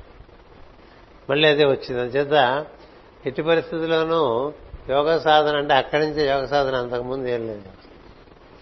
ఎందుకంటే నీవు నీ ప్రజ్ఞను అంతర్గతం చేయగలిగితేనే యోగం. దేనితో యోగం? నీలో ఉన్న ఈశ్వరునితో యోగం. అటు పైన చాలా యోగాలు సంభవిస్తాయి. ఈశ్వరునితో కూర్చున్న వాడికి ఇంకా ఎన్ని విషయాలైనా తెలుస్తాయి. జ్ఞానయోగం విజ్ఞాన యోగం ఏ యోగం అన్నా చెప్పండి. ముందు ఈశ్వరుని చేరటం ముఖ్యం. ఇంకొకటి భాగవతం పఠించే వారికి భగవంతుడు హంసస్వరూపుడై హృదయంలోనికి దిగి వస్తాడు. ఎంత గొప్ప విషయం అంటే ఆయన నీ దగ్గర దిగి వస్తాడు హృదయం వరకు. నువ్వు హృదయం వరకు చేస్తే చాలు. స్పందననే భగవంతునిగా భావన చేసినచో భక్తి యోగము పుట్టును. భక్తి యోగం అంటే ఊరికి ఇట్లా తప్పెట్లు తాళాలు వాయించుకుంటూ చేతులతో బాగా కొట్టుకుంటూ మరీ ఎక్కువ ఆవేశం వస్తే కాళ్ళు కూడా కదిలిపోతూ ఏవో రకరకాల విన్యాసాలు చేస్తుంటాం కదా. భక్తి అంటే భగవంతునితో కూడిక అని అర్థం. ఆ భగవంతుడు నీ హృదయంలో ఉన్నాడు కాబట్టి ఆ హృదయంలోకి నువ్వు చేరుకుంటే నీకు దైవయోగం సంబంధిస్తుంది. భక్తి యోగము పుట్టు దాని వలన భాగవతమనబడు ప్రణవతత్వము. సర్వాంతర్యామిగా దర్శనమిచ్చును. ఓంకారము వినబడేది. అనబడేది కాదు. ఓంకారము ఏది ఆధారంగా వస్తుందనేది భావన చేయాలి. ఓంకారమును నాకు ఆధారము నిశ్వాస. నిశ్వాసకు ఆధారము ఉచ్ఛ్వాస. దైవము ఉచ్ఛ్వాస నిశ్వాసలకు ఆధారము. కాబట్టి దైవమును దర్శనం చేసుకుంటూ ఓంకారం చేయాలి. అలా పలకబడేదే ఓంకారం. జీవుడు తల్లి గర్భం నుండి భూమిపైకి వచ్చినప్పటి నుండి అంతర్యామిగా ఈ హంసావతారమే పనిచేయుతున్నది. ఏదో ఒక అంశం ఒక చిన్న ఐటెం పట్టుకుంటే దాని మీద భావం చేసుకుంటే దాంట్లోంచి మనకు ఒక సాధన మొదలవుతుంది. అలా ఉన్నాయి సూక్తాలు అటుపైన ఎనభై ఎనిమిది. సత్కర్మలను దైవముపై భారముంచి కర్తవ్య నిర్వహణముగా చేసినచో మోక్షమునకు దారితీయను. అర్పణము చేయడము నేర్చుకుంటే ఏదో ఒక రోజున మనలను మనము అర్పణ చేసుకోవడముగా మనకున్నది అర్పణము చేయడముగా పరిణమిస్తుంది. మన్నే మనకున్నది. దానిని ఆత్మార్పణం అంటారు. అలాంటి వారు భగవంతుని కోరడం అంటూ ఉండదు. వారికి సొంత జీవితం ఉండదు. అంతా భగవంతుడిచ్చినదే అని భావించి భగవత్పరముగా జీవిస్తారు. కాబట్టి వారి కష్టము కూడా భగవంతుడే తీరుస్తాడు. సుఖమిచ్చినా దుఃఖమిచ్చినా జయమిచ్చినా అపజయమిచ్చినా అంతా దైవ ప్రసాదము అని భావిస్తారు. వారిని ఆళ్వారులు అంటారు ఆళ్వార్లు అంటే వాళ్ళు. అంటే భగవంతుని ఎందు మునిగిన వాడు అని అర్థం. అలా ఒకటి. ఇంకొకటి చదివి ఇంకొక రామాయణ ధర్మ సూక్ష్మాలు కూడా కొంత ఓ రెండు మూడు ముఖ్యమైన విషయాలు చెప్పుకుందాం. మంచి పని చేయాలనే ఉద్దేశం మాత్రం ఉంటుంది కానీ చేయడానికి కావలసిన ధైర్యం ఉండదు.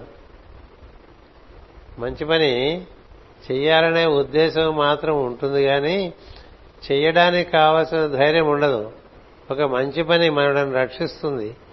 జీవుడిగా మనం బాగుపడి ఉద్ధరింపబడతాము అనే నమ్మకముతో ఉన్నవాడు దూకేస్తాడు. పరమ కూడా పరమ గురువు కూడా అదే చెప్తాడు. To dare to will to serve and to be silent. ఎక్కువ చేసి ఏమీ మాట్లాడకపోవడం చెయ్యాలి. సంకల్పం ఉండి ధైర్యం లేక జీవించు వారిపై ఆకస్మికముగా తోడేలు దుమికి జంతువులు పట్టినట్లు అటువంటి వారిని కడి పట్టేస్తాడు. ఇది గుర్తుపెట్టుకోండి. భాగవత వాక్యం. ఎక్కువ చేసి ఏమీ మాట్లాడకపోవడం చేయాలి. సంకల్పం ఉండి ధైర్యం లేక జీవించు వారిపై మంచి పనులు చేయాలని సంకల్పం ఉంటుంది కానీ ధైర్యం చాలు. నువ్వు ధైర్యం చేస్తే లక్ష్మి వరిస్తుంది అనేటువంటిది మనకి ఎప్పుడో డెబ్బై ఏళ్ళ క్రితం చెప్పారు కదా. సాహసం చేయరా డింగరి? లక్ష్మి వరిస్తుంది కదా అన్నారు. నువ్వు మంచి పనికి సాహసం చేస్తే ప్రకృతి నుంచి సహాయం వస్తుంది. అంచేత సంకల్పం ఉండి ధైర్యం లేక జీవించే వారిపై ఆకస్మికముగా తోడేలు దుమికి జంతువును పట్టినట్లు అటువంటి వారిని కలిపట్టేస్తాడు. మంచి ఆలోచన ఉండి చేయని వాళ్ళు ఏంటంటే వీడేం చేయట్లేదు కదా విధమని చెప్పి ఒక కలిభావం పట్టేస్తుంది. ఆచరణలోకి ఇంకా వీడు దిగలేదని కలిగి పట్టడం చాలా సులభమైపోతుంది. పొరపాటు చేయవారి గురించే కలి వేసి ఉంటాడు అనేది భాగవతం. ఇలా ఏదో మనకి చాలా ఉన్నాయి చదువుకునేవి ఇంకొన్ని కలిసి వచ్చినాయి మీ ఓపికే తప్ప రోజు అన్ని చూడలేదు మీరు కూడా చెప్పలేదు. ఎందుకంటే మనకి ఎప్పుడు మొదలైంది రచనా వ్యాసంగం మాస్టర్ గారితో మొదలు. ఎన్ని ఉన్నాయో ఏం తీసినా అందులోంచి మనకి సాధన కావాల్సిన విషయాలు దొరుకుతూ ఉంటాయి. వైకుంఠములో ఎప్పుడూ వసంత ఋతువే ఏర్పడి ఉంటుంది. అందుకని అది వైకుంఠం. వసంతమనగా వర్తమాన కాలమందు ఎవరి చైతన్యము శాశ్వతముగా నిలిచి ప్రస్తుత కాలమందు కనపడుతున్న దృశ్యమునందు దైవీతత్వమును అంతర్యామితత్వమును దర్శనం చేస్తారో అలాంటి వారు వైకుంఠమునందు వసంత ఋతువునందు ఉన్నట్లు. ఎక్కువగా జరిగినది జరగబోయేది మనకు మనసులో వెదులుతూ ఉంటాయి. అయిపోయినవి ఇంకా కావాల్సినవి. వర్తమానంలో ఉండకుండా ఉంటే అశుచిగా ఉన్నట్టు. అంటే మనంతా మైలా మడే. వర్తమానంలో లేకపోతే అశుచే. ఎందుకని భగవంతుడు భగవద్గీతలో మొట్టమొదటి పలికిన శ్లోకమే అది. గతాసూన గతాసూస్య నాను శోచంతి పండిత అని. అయిపోయిన వాడి గురించి ఆలోచించేవాడు కాబోయే విషయాల గురించి ఆలోచించేవాడు? అలా ఆలోచించేవాడు తెలిసినవాడు కాదురా. అని కదా? అశోచ్వాన్ అన్వశోచత్వం ప్రజ్ఞావాదాంశ భాషసే. ప్రతివాడు చాలా ప్రజ్ఞ కలిగిన వాడిగా మాట్లాడుతూ ఉంటాడు. ఏం మాట్లాడుతున్నాడంటే అయిపోయినవన్నీ మాట్లాడతాడు. అది చేయబోయేవన్నీ మాట్లాడతాడు. ఇప్పుడు ఏం చేస్తున్నాడు? కాలం పాడు చేసుకుంటాడు. అందుకని వర్తమానంలో ఉంటే వైకుంఠంలో ఉన్నట్టు. ఎందుకని వర్తమానంలో ఉంటే కర్తవ్యం గోచరిస్తుంది అది చేస్తూ ఉంటే నీకు సుఖంగా ఉంటుంది. ఏ కర్తవ్యం లేని వాడికి సుఖం ఉండదు. కర్తవ్యంలో సుఖం ఉంది. అందులో ఉన్నంతసేపు టైం కూడా తెలియదు. ఇలా ఇందులో నూట పదహారు. ఇట్లా ఎన్నున్నాయో ఎందుకంటే రాసిన విషయం ఇంత అయింది ఇప్పుడు వాళ్ళు రాసింది. నేను చెప్పింది ఇంకా ఇంకా దానికి నాలుగు రెట్లలో ఉంది. అదో మహాయజ్ఞంగా చేస్తున్నారు వాళ్ళు. వాళ్ళు భగవత్ ప్రేరణతోనే ఆ కార్యక్రమం. ఇప్పుడు ఆవిడ పరిస్థితి ఏమిటి? ఆవిడందరూ భాగవతం చెప్పమంటున్నారు. చెప్పనా గురువు గారు నా నేనా చెప్పను. భగవంతుడు ప్రేరేపిస్తున్నాడు వాళ్ళు అడుగుతున్నారు. చెప్పే తల్లి అని చెప్పాను. చెప్తున్నారు. ఓ ఈ సంఘం వాళ్ళు అడుగుతున్నారు ఆ సంఘం వాళ్ళు అడుగుతున్నారు. అమెరికాలో వాళ్ళు అడుగుతున్నారు అందరికీ చెప్పేస్తున్నారు ఆన్లైన్ కూడా చెప్పేస్తున్నారు నేను ఒకసారి ఆవిడ మాట్లాడినప్పుడు మీకు ఏమాత్రం ఉందేంటి ఈ భాగవత సంపర్కం సంఘం అంటే మూడు వేల చిల్లర ఉంది మూడు వేల చిల్లర మంది. ఆవిడ భాగవత సూక్తి రాస్తుంది వాట్సాప్ వాట్సాప్లో అది రోజు చూసేవాళ్ళు మూడు వేల పైన ఉన్నట్టండి అంటే ఏమిటది అదే భాగవతం అంటే. తెలిసి పలకుండా చిత్రం. సూర్యకైనాను తమ్మి సూర్యకైనాను కదా. పలికెడితే భాగవతమట వేరొండు పలుకుగానే ఇలా. అలాంటి భాగవత సూక్తి మూర్తి గారు మొత్తానికి ఆయన సంకల్పాన్ని ఈ విధంగా సిద్ధింప చేసుకున్నారు. ఒక కాపీ మీరు వచ్చి తీసుకోండి. రెండో కాపీ నవనీతాన్ని వచ్చి తీసుకోమంటున్నాను. మూడో కాపీ గంగునాయుడు గారు ఇవన్నీ రాసి పెట్టేవాడు నాలుగో కాపీ ఉంటే ధనంజయ. ఎందుకంటే ధనంజయ ఆయన పొద్దున్నే రావడానికి చాలా దూరం.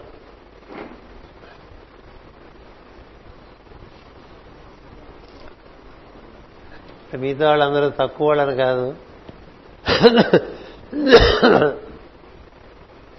ఇంకోటి కూడా నేను ఆ పుస్తకం ఇచ్చానంటే మీకు? ఏ బుక్ ఇచ్చా అది ఎలాగో మీకు కావాలి మీకు ఇవ్వాలి. ఉంచుకోండి. పోతే రామాయణ ఘట్టములండి రామాయణం మించి మనకి ప్రపంచంలో అత్యద్భుతమైన గ్రంథం రామాయణం ఏ సందేహం ఇంత కరుణ దయ ధర్మము ఇంకా ఏ గ్రంథంలోనూ కనబడతాడు ఏనాడు రామాయణం తీసుకున్నా అలా జీవుడు కరిగిపోతాడు అది రాముడు. అసలు రాముడు అనగానే.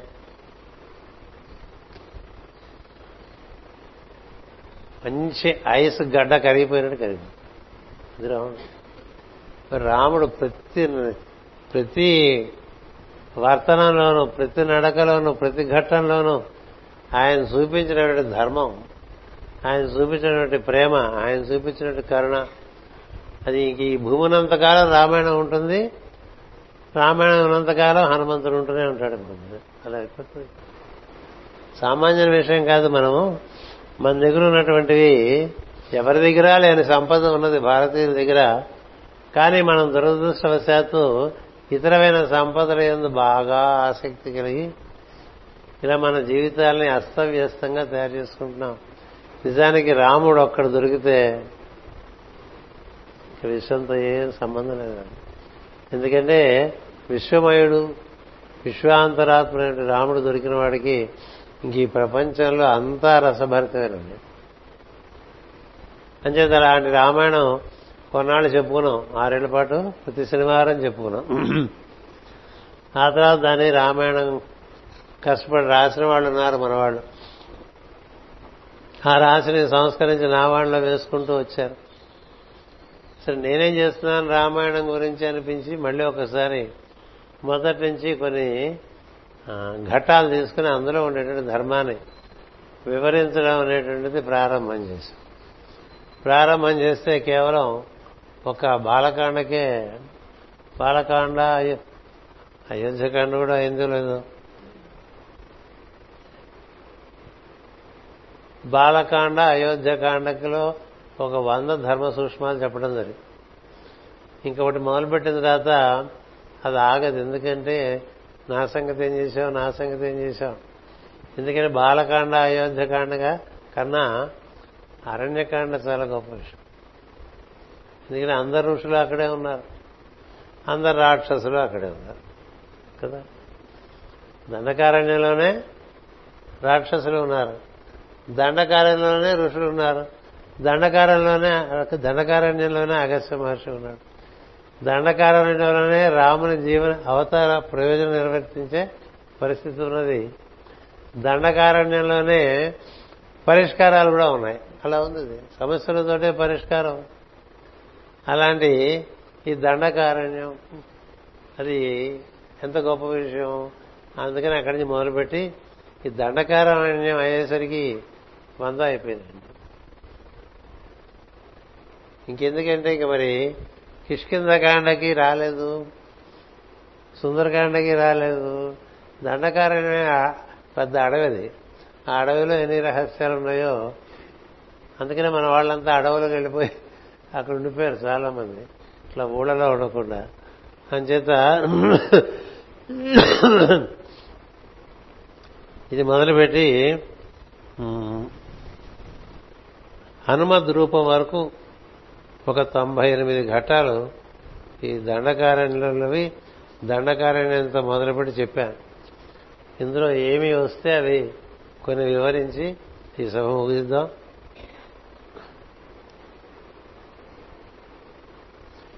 శ్రీరాముని కర్తవ్య దీక్ష అని వచ్చింది. నరుడు మాత్రమే రావణుని సంహరించు అవకాశం కలిగి ఉన్నారు. కనుకనే శ్రీ మహావిష్ణువు మానవ రూపం ధరించవలసి వచ్చినది. శ్రీరాముడు మహాపరాక్రమవంతుడు అనుపమాన తేజోవంతుడు అయివునను నూటికి నూరు శాతము నరుడుగానే వర్తించను.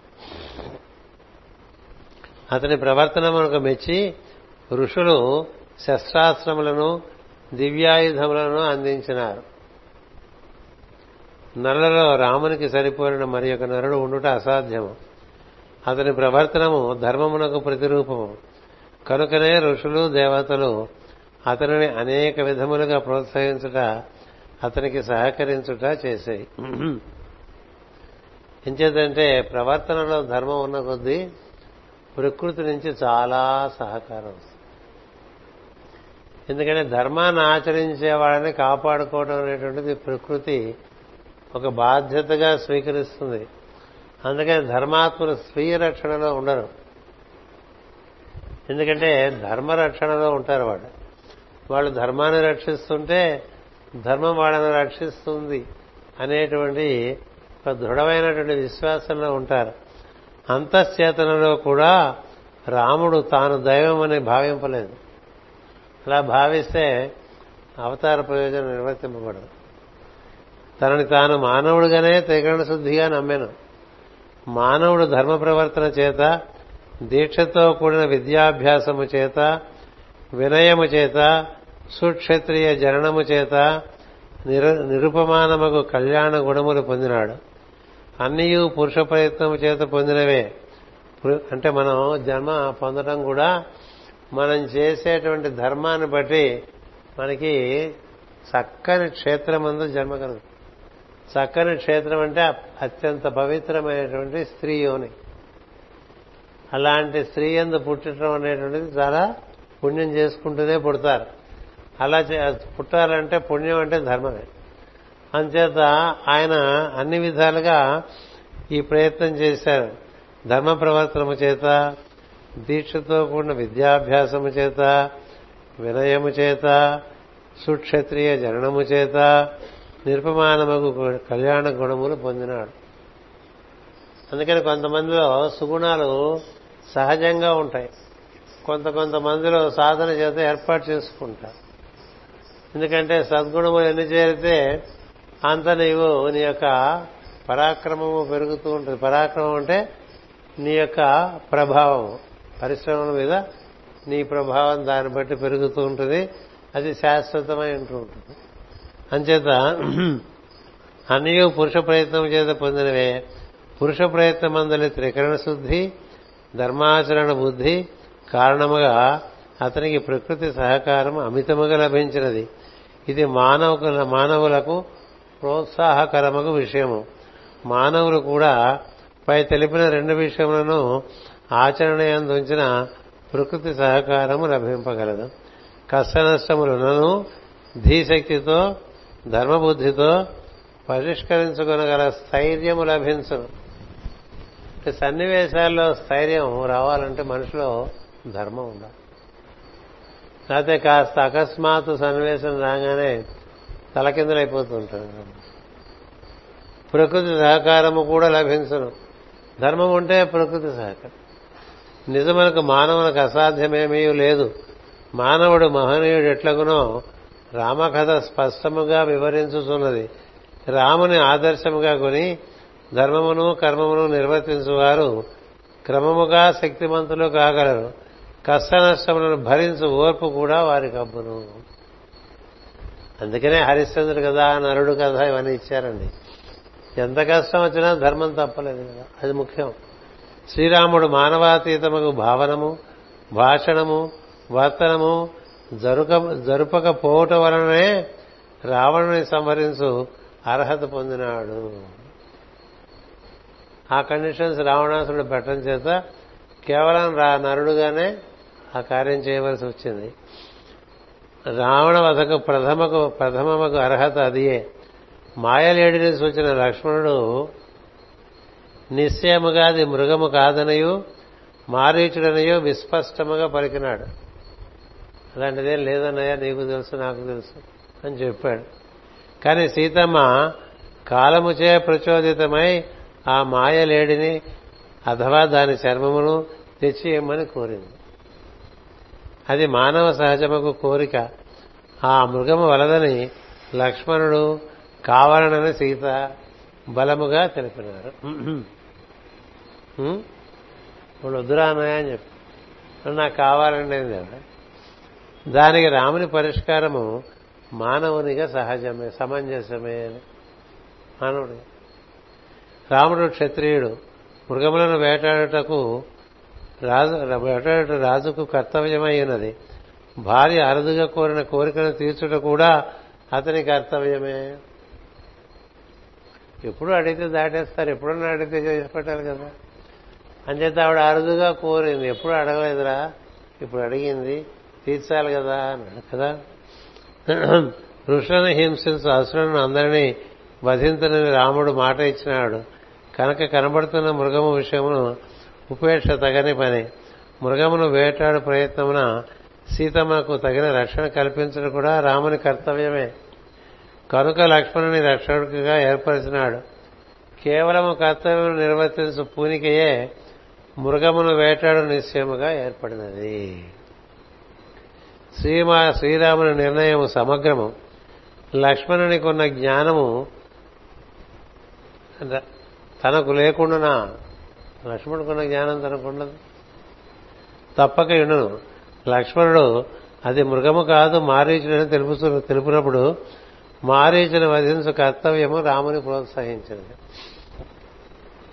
ఎందుకని? రాక్షస వధ దండకారణ్యంలో ప్రవేశంలో ప్రయోజనం.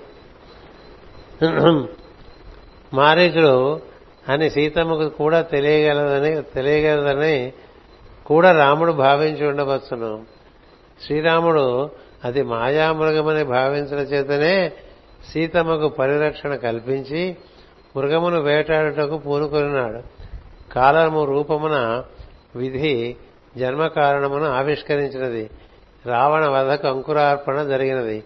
ఈ ఉదంతమున లక్ష్మణుని యొక్క వర్తనము కూడా ప్రశంసింపవలసినదే. భరింపరాని అవమానములకు గురి చేయబడిన లక్ష్మణుడు రాముని చేరుటకు నిర్ణయించుకున్నాడు సీతమ్మ ప్రకృతి కాగా శ్రీరాముడు పరదేవుడు. ముముక్షవగు జీవుడు ప్రకృతిని మన్నించను. కానీ పరమపదమును చేరుటగా ఇచ్చగించడం పరిసర జీవుల సాక్షిగా లక్ష్మణుడు గ్రహించు ప్రకృతిని వదిలి పరమును చేరను అంటే ఇక్కడ ఈవిడ తిరుగుతూ ఉంటే ఇంకా తప్పక రాముడి దగ్గరికి వెళ్ళిపోయాడు. ఈ వరుసగా ఈ ఘట్టాలు ఉంటాయి. చాలా బాగుంటాయి మీరు చదువుకోవాలి. ఇవి పెద్ద పెద్దగా ఉన్నాయి కాబట్టి ఎక్కువ చదవలేను. ఒక్కొక్క రెండు చదువుతాను. అందుకే మామూలుగా ఇవి సుగ్రీవుడు శ్రీరామునికి సీతమ్మ వారు ఋషముఖ పర్వతే పడవేసిన నగరాన్ని చూపినప్పుడు రాముడు మొదట దుఃఖించి అటుపైన కుపితుడై సీతమ్మను సంహరించిన రాక్షసులు ఎవరని ఏ దేశమును ఇందురని సుగ్రీవుని ప్రశ్నించినారు. తో ఆ రాక్షసులు ఎచ్చటనుందురో తెలియదనినాడు. ఎంత పరాక్రమం కలవాడో తెలియదనినాడు. అతడు ఏ కులము వాడో తెలియదనినాడు. అయినప్పటికీ సీతమ్మను శ్రీరాముడు పొందినట్లు ప్రయత్నం చేయదునని ప్రతిజ్ఞ చేసినాడు. నాకేం తెలియదు కానీ నేను నీకు సాయం చేస్తాను. నిజమునకు రావణుని గూర్చిన గూర్చి సుగ్రీవునకు కొంత తెలియను. పూర్తిగా తెలియదు. రావణుని పరాక్రమం గూర్చి కూడా వినియున్నాడు. అదీను పూర్తిగా తెలియదు. వాలి రావణుని జయించిన బలశాలి. వాలి సద సహోదరుడు ఒకటిచే అతని సహచర్యమున రావణుని గూర్చి కొంత తెలిసినది. రావణుడు ఎట్టి బలము కలవాడో వరము కలవాడో తను ఎట్టి తపస్వియో ఎట్టి దైవభక్తుడో తనకు తెలియదు. తెలిసి తెలియని విషయమును అరకొర జ్ఞానమును ప్రదర్శించుట విజ్ఞత కాదు. కొంత తెలిస్తే అంతా తెలిసినట్టు మాట్లాడుతుంటాడు కొంత తెలియటప్పుడు ఏం తెలియపోయా తెలిసినట్టు మాట్లాడుతుంది విజ్ఞత కాదు. కనుక అటు సందర్భమున తెలియదని చెప్పుటయే ప్రధానము. తనకు తెలియదు గాని తాను త్రికరణ శుద్ధిగా తెలుసుకుందునని ప్రతిజ్ఞ చేసినాడు. తెలియటకు సర్వప్రయత్నములు చేయదునని సహాయము చేయదునని మిత్రునిగా వాగ్దానము చేసినాడు. మానవ ధర్మములోని అత్యుత్తమ ధర్మములో సుగ్రీవుని ఈ వర్తనం ఒకటి. తెలిసి తెలియక పలుకుట అజ్ఞానముతో కూడిన అహంకారము.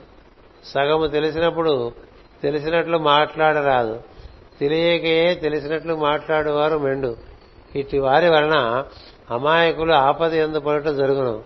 తనకు తెలిసినను వినయముతో తెలుపుట విజ్ఞత.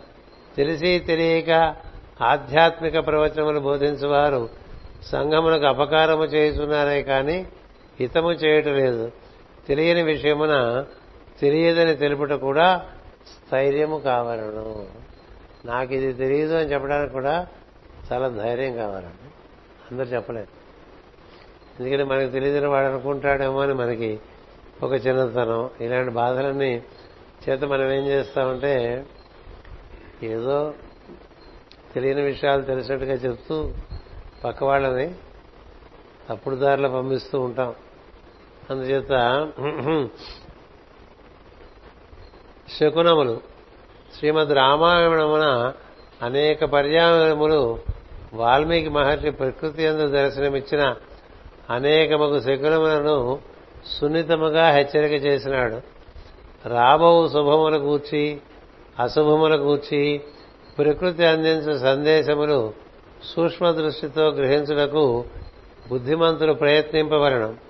ఆకాశము నీరు గాలి సూర్యుని తాపము వృక్షములు వృక్ష సంపద జంతువులు వాని వర్తనములను గమనించుతూ ఉండవలను ఇలా వెళ్తున్నాం అనుకోండి ఆకాశం ఎలా ఉందో చూసుకోవాలి. గాలి ఎలా వేస్తుందో చూసుకోవాలి. ఎండ ఎలా ఉందో చూసుకోవాలి. చుట్టుపక్కల చెట్లు ఎట్లా ఉన్నాయో చూసుకోవాలి. ఆ చెట్ల మీద పక్షుల కదలికలు ఎట్లా ఉన్నాయో చూసుకోవాలి. ఈ పరిసరాల రూపంలోనే వాసుదేవుడు ఉంటాడు కదా. సందేశాలు ఇస్తూ ఉంటాడు. అలాగే రోడ్డు మీద ఉండేటువంటి జంతువులు మనుషులు ఇన్ని చూసుకోవాలంటే ఎంత వైశాల్యమైనటువంటి బుద్ధి ఉండాలండి విశాలమైన బుద్ధితో అన్నీ గమనించుకుంటూ వెళ్తారు తెలిసినటువంటి వాడు దాన్ని బట్టి నిర్ణయం చేసుకుంటారు. కాలము అనుకూలమా ప్రతికూలమా? మనం తిథే చూసుకోము వారము చూడము నక్షత్రము చూడము. శకునములు చూసుకోవటం అనేటువంటిది రామాయణంలో చాలా ఉన్నది అంచేత ఆకాశము నిర్మలముగా ఉండుట మేఘావృతమై కాంతి అదృశ్యమొకట తెల్లని మబ్బులతో అందముగా ఆకారము కలిగి ఉండుట వంటివి తెలిపినాడు. అట్లే గాలి అందలి ఆహ్లాదమగు గమనము సుడిగాలి ఈదురుగాలి వాని శుభాశుభములను తెలిపినాడు. ఫలపుష్పములు గల వృక్షములు ఆహ్లాదకరమగు వాతావరణము నిర్మల జలములతో కూడిన కోనేర్లు సెలయేర్లు అందించు శుభసూచకములను తెలిపినాడు. ఉగ్రమగు వాతావరణముతో కూడిన ప్రకృతి ఎందు అసురభావములు ఎట్లుండునో ప్రకటించినాడు. అందుకనే మధ్యాహ్నం రెండు గంటల నుంచి నాలుగు గంటల మధ్య అక్కడికి వెళ్ళకండి అని చెప్తారు. అది మొత్తం రోజులో చాలా ఉగ్రంగా ఉండే సమయం. అంచేత దుష్కరము దుస్సహము అగు సీతాన్వేషణమున రాముడు దర్శించిన శుభాశుభ ప్రకృతి సందేశములను కూడా సున్నితముగా సూచించినాడు. అరణ్యమునందు కొన్ని మార్లు తన ముందు లక్ష్మణుడు నడుచుట మరికొన్ని మార్లు సీతాలక్ష్మణుడు ముందు సీతాలక్ష్మణుల ముందు రాముడు నడుచుట త్రిజగములను జయించగలిగిన త్రిజగములను జయించగలిగిన వాడేయు అని తెలిసియు రాముడు ఆపద కలిగినదని రామరక్షకై లక్ష్మణుని నిర్దేశించి పంపెను. రాముడే రక్షకుడని రాముని రక్షించిన వంటి సంఘటనలు జరుగువని లక్ష్మణుడు ఎంతో వేడుకొనను అతనిని దూషించి పంపినది. కాగితం మారిపోయినట్టుంది. అవును. సీతాన్వేషణమున జటాయు మరణం ద్వారా అన్వేషణ కార్యక్రమము నాకు గమ్యము సూచించినది. కబంధని విమోచనము ద్వారా మార్గము సుగమమైనది. శబరిని అనుగ్రహించడంలో కాలము అనుకూలముగా మారినది. జటాయు మరణం ద్వారా అన్వేషణ ప్రారంభమైంది. కబంధన విమోచనం ద్వారా అతనే చెప్తాడు ఆ మాతంగముని ఆశ్రమంకెళ్ళు ఉపాయం దొరుకుతుందని. శబరిని అనుగ్రహించడంలో కాలం అనుకూలముగా మారినది. ఎందుకంటే శబరి మహాభక్తురాలు. ఆమెను విశ్వసి విస్మరిస్తే హనుమత్ దర్శనం జరిగేది కాదు. హనుమత్ దర్శనము భాషణము ద్వారా శుభ పరంపర ఆరంభమైనది. సుగ్రీవుని మైత్రి ద్వారా కాలి వాలికి రావణునికి కలుగు ఆపద సీతాదేవి కలుగబోవు శుభము చమత్కారముగా తెలుపబడినది. రామసుగ్రీవుల మైత్రి సందర్భన సీతమ్మ ఎడమకన్ను అదురుట శుభ సూచకముగా తెలుపబడినది. వాలి రావణులకు ఎడమకన్ను అదురుట అశుభ శకునముగా తెలుపబడినది సుగ్రీవుడు రాముడు మైత్రి చేసుకుంటే సీతాదేవికి లంకలో కుడికన్ను అదిరిందట ఎడమకన్ను అదిరిందట కదా? ఆడవాళ్ళకి ఎడమకన్ను అమ్మితే అది తిరిగితే అది అదృష్టం. అట్లాగే మగవాళ్ళు అయినటువంటి వాళ్ళకి రావణుడికి ఎందుకంటే సుగ్రీవ మైత్రి వల్ల వాలి రావణుడు ఇద్దరు సంహారం సాధ్యమైంది. అంచేత వాళ్ళిద్దరికీ కూడా ఎడమకన్నే అదిరింది వాళ్ళ కుడికన్నదా ఇలాంటి చెప్పాడు వాల్మీకి మహర్షి. అటుపైన సుగ్రీవుని సంభాషణము అమ్మవారి ఆభరణ దర్శనం ద్వారా మార్గము సుగమమైనది. రామకథతో పాటు విస్తారముగా శకున శాస్త్రమును కూడా రామాయణమున సూక్ష్మ దృష్టితో దర్శించి ప్రకృతి అందించు సందేశములు తెలియటకై సతతము జిజ్ఞాసములు అప్రమత్తులై ఉండవలను. అంటే అన్నిట్లో కూడా మనం చాలా తేలిగ్గా బతుకుతున్నాం అని తెలిపిస్తుంది మహాత్ముల కథలు. వాళ్ళకుండే పరిజ్ఞానం చూస్తే ఇంకొకటి చెప్పి ఇది ఆపేస్తాను. ఏంటంటే ఈ వారిని సంహరించిన విషయంలో ఎప్పుడూ అందరికీ ఏవో సందేహాలే కదా. అంతే దానికి రామాయణంలోనే చెప్పబడిన పరిష్కారం.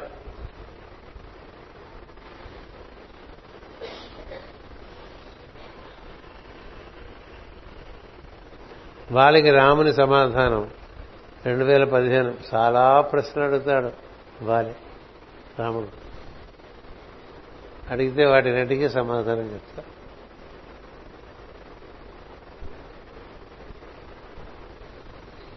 చాలా పట్టుగా మనం ప్రతి చిన్న అంశము కథలో చదువుకుంటూ ఉంటే ఆ వాలి సంహారం తర్వాత రాముని ప్రవర్తన చాలా అద్భుతంగా ఉంటుంది.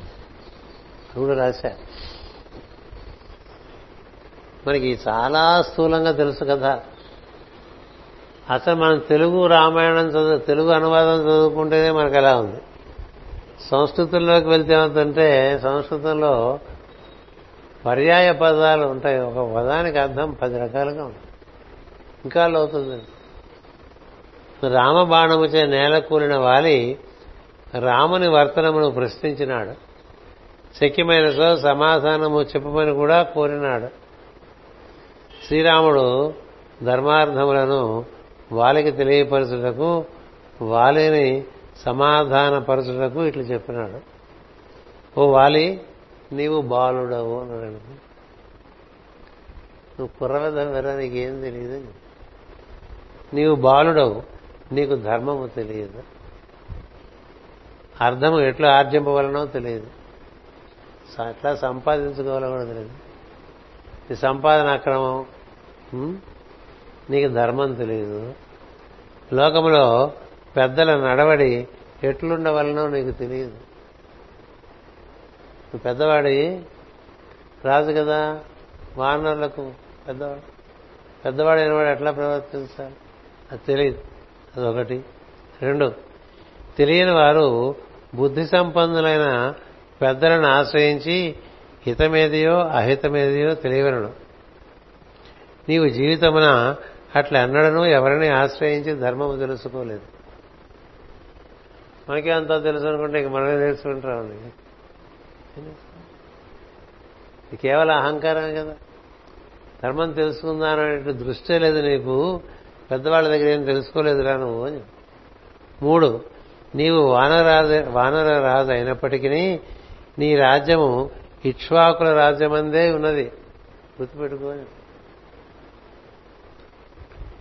నువ్వు ఇక్ష్వాకుల యొక్క సామ్రాజ్యంలో భాగంగా ఉన్నావు. అంచేత జంబూద్వీపమంతయు ఇక్ష్వాకు వంశం వారిది. ఈ కనపడుతున్న భూమినంతని పరిపాలించేవాళ్ళు రా ఇక్ష్వాకు వంశం వాళ్ళు అంటే సూర్యవంశం వాళ్ళు అంచేత మా రాజ్యమును అధర్మముగా ప్రవర్తించు వారిని శిక్షించు బాధ్యత నాకున్నది ఏం చేత రాజ్యం అయింది అడవిలో ఉన్న రాజ్యం అయింది ఎందుకు తెలుసా?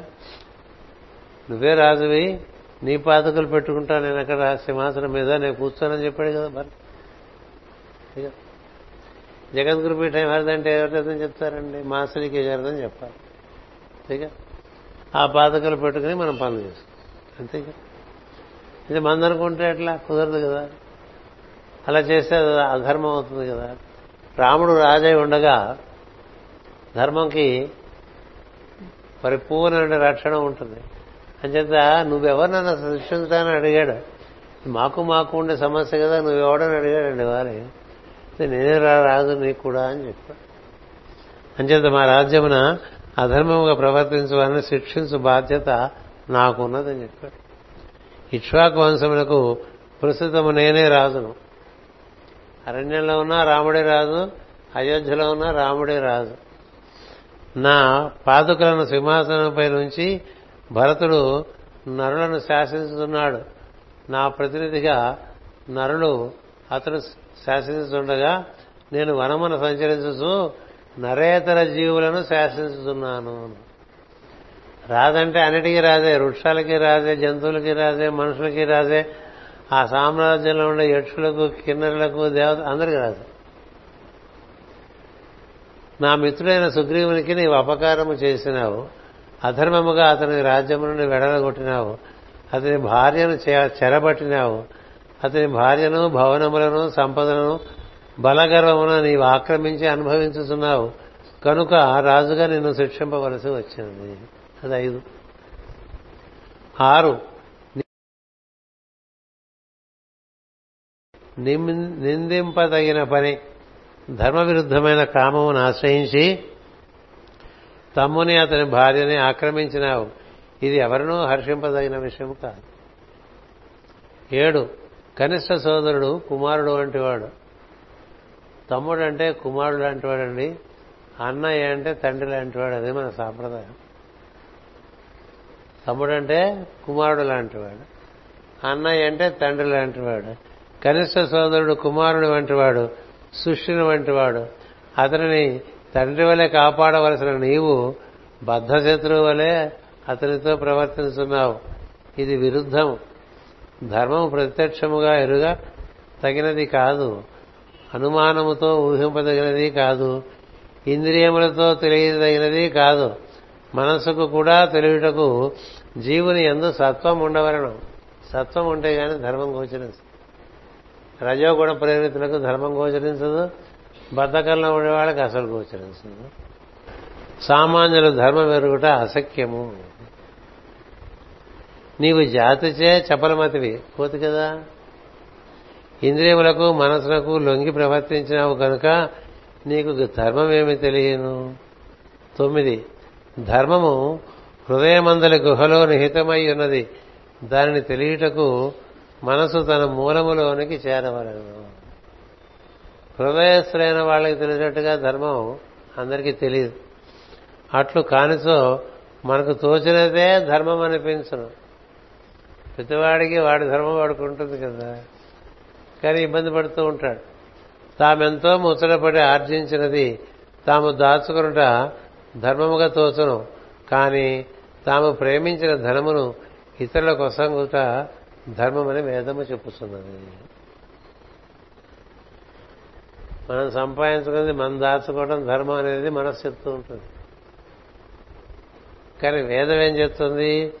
తాను సంపాదించింది తను ప్రేమించింది ఇతరులకు అందించడం ధర్మం అని చెప్తోంది. సామాన్యులకు ధర్మమేమి తెలియను? అన్నాడు రాముడు. సామాన్యులకు ధర్మమేమి తెలియదు. ప్రస్తుతం ఆచరించు అధర్మమే తర్వాత కాలమున కష్టమును దుఃఖమును మరణమును అందించడం అట్టి వరము ప్రసాదించువాడే దైవము. కాలగతిని నీ కృత్యముల యొక్క ఫలము నీవిప్పుడు అనుభవించుతున్నావు దైవము ప్రత్యక్షముగాను పరోక్షముగా కూడా ధర్మాధర్మముల ఫలమునిస్తును శ్రీరాముడు పరోక్షముగా వాలి కర్మఫలము వారికి అందించినాడని తెలియవలను. నీ తమ్ముని భార్య నీతో నీకు కోడలితో సమానం. నీ తమ్ముడు బ్రతికి ఉండగానే నీవు ఆమెతో రమించినావు. అట్టి అధర్మమును నిర్వర్తించిన నిన్ను నేను రాజుగా దండించడం తప్పనిసరి అయినది. నీ వనర్చిన అధర్మమునకు మరణదండనమే శాస్త్రము. సూచించున్నది. కనుక నిన్ను సంహరించవలసి వచ్చినది. సుగ్రీవు పన్నెండు పదమూడు. సుగ్రీవునితో మైత్రి ధర్మముతో నేను ఏర్పరచుకున్న మైత్రి. సీతమ్మ కొరకు మాత్రమే కాదు ప్రయోజనాపేక్షతో నేను సుగ్రీవుని మిత్రుగా చేసుకునలేదు. మన ప్రయోజనం నిర్వర్తిస్తాడని మైత్రి చేయలేదు. నేను ధర్మబద్ధుడను. సత్య పరి సత్యమును పరిపాలించవాడను. సత్యధర్మములను ఎరిగి సుగ్రీవుని మిత్రునిగా అంగీకరించి అధర్మపరుడకు నిన్ను సంహరించడం జరిగినది. నీ చరిత్రయే నీ సావునకు కారణమైనది. నీ నడవికే నీ నడవడికే నీ మరణానికి కారణమైంది. ధర్మాచరణము లేని నీ జీవితము వ్యర్థము. అధర్మాచరణి శాస్త్రానుసారము రాజు శిక్షించినాడు అతడు పవిత్రుడు కాగలడు. రాజుతే మరణదండం పొందితే అంతవరకు చేసిన పాపాలన్నీ పోతాడండి పై జన్మకి వాడు శుచిగా పుడతాడు. అదో ధర్మం. రాజులకు కూడా పాపం అంటదు. అలా చేస్తే శాస్త్రం అనుసరించియే నిన్ను శిక్షించడం వలన నీవు తరించిదివి నాకను పతనము కలగదు. నువ్వు తరించావు నాకు పతనం కలగదు. బెస్ట్ సొల్యూషన్ కదా నీవు తిర్యక్ జాతికి చెందిన వాడు ఒకటచే నిన్ను ఎట్లు చంపినను అధర్మము కాదు. ఇట్లా చంపాలని లేదురా మృగాన్ని. వేటాడేవాడు వేటాడుతాడు ఎదురుగా వచ్చి యుద్ధం చేస్తాడా? ఇరుగుబంట వచ్చిందనుకోండి దూరం నుంచి బాణం వేస్తాడు. ఓ పులో సింహం వచ్చిందనుకోండి ఏదో బాణం వేస్తాడు. అంతేగాని నాకు నా దగ్గర ఆయుధాలు లేవు నీ దగ్గర ఆయుధాలు లేవు కాబట్టి మందరం కుస్తీ పట్టి పడదాం అనుకుంటారు సింహంతో తిరియక్ జాతి వాడు ఒకటిచే నిన్ను ఎట్లు చంపినను ధర్మమే. కనుకనే చాటుగా నుండి చంపినాను. మృగములను మాటు వేసి వల వేసి ఉరిపోసి పలు రకములుగా చంపవచ్చును. ఎదురుగా వెళ్ళి గాని దాగిపుండి గాని మృగములను చంపుట రాజులకు ధర్మమే. రాజర్షులు వేటగావించి అతిక్రమించు మృగములను చంపుట ధర్మం.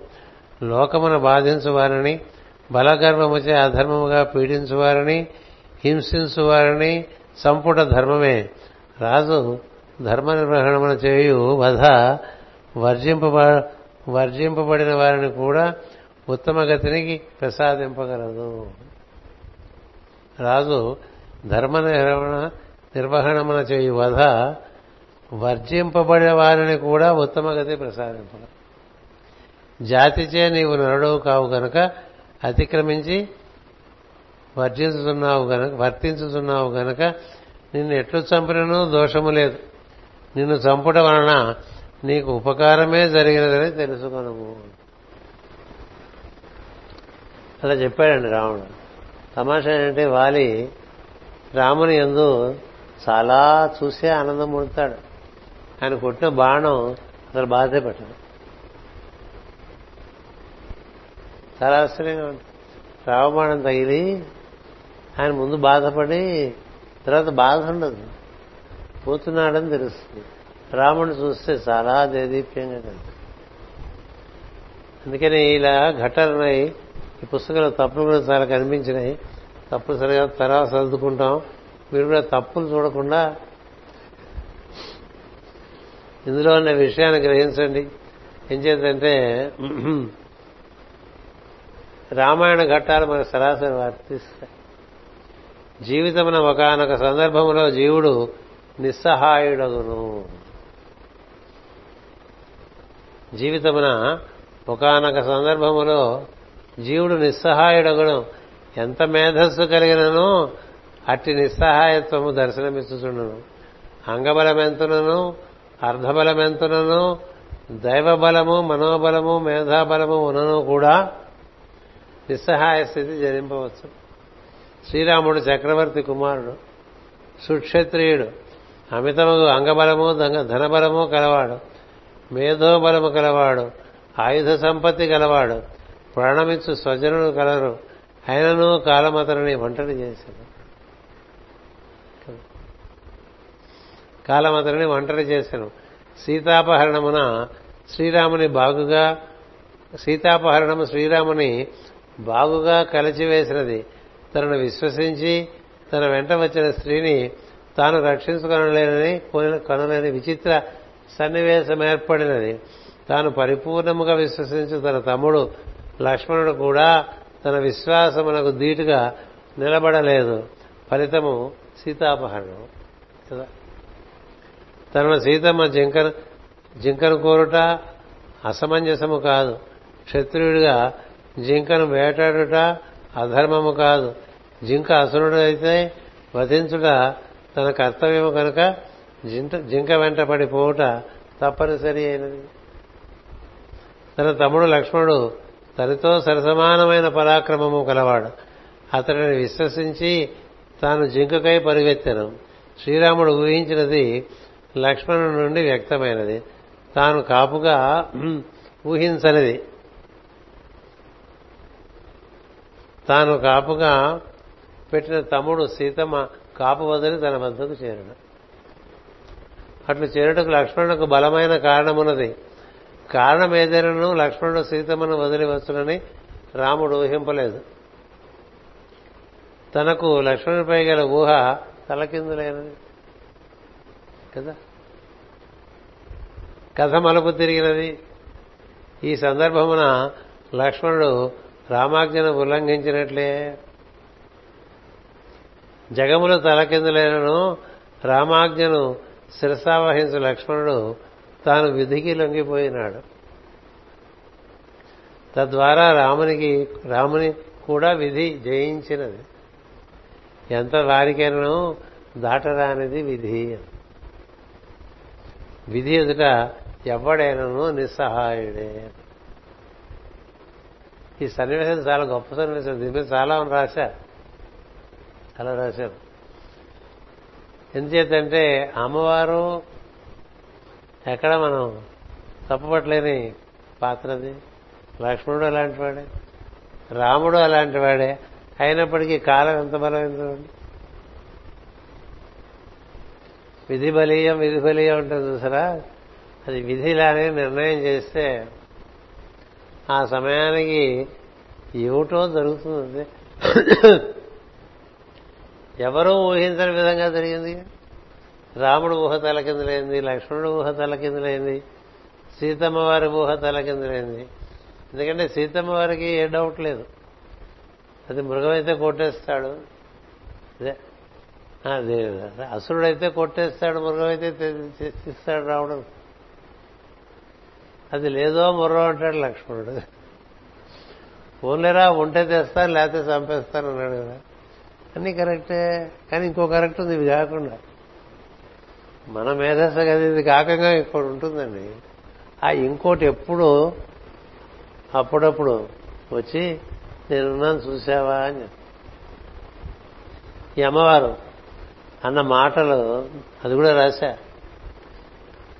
మామూలు స్త్రీలు కూడా ఇంకో పురుషునట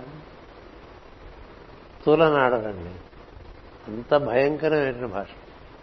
ఎవ్వరూ నిలబడలేరు అక్కడ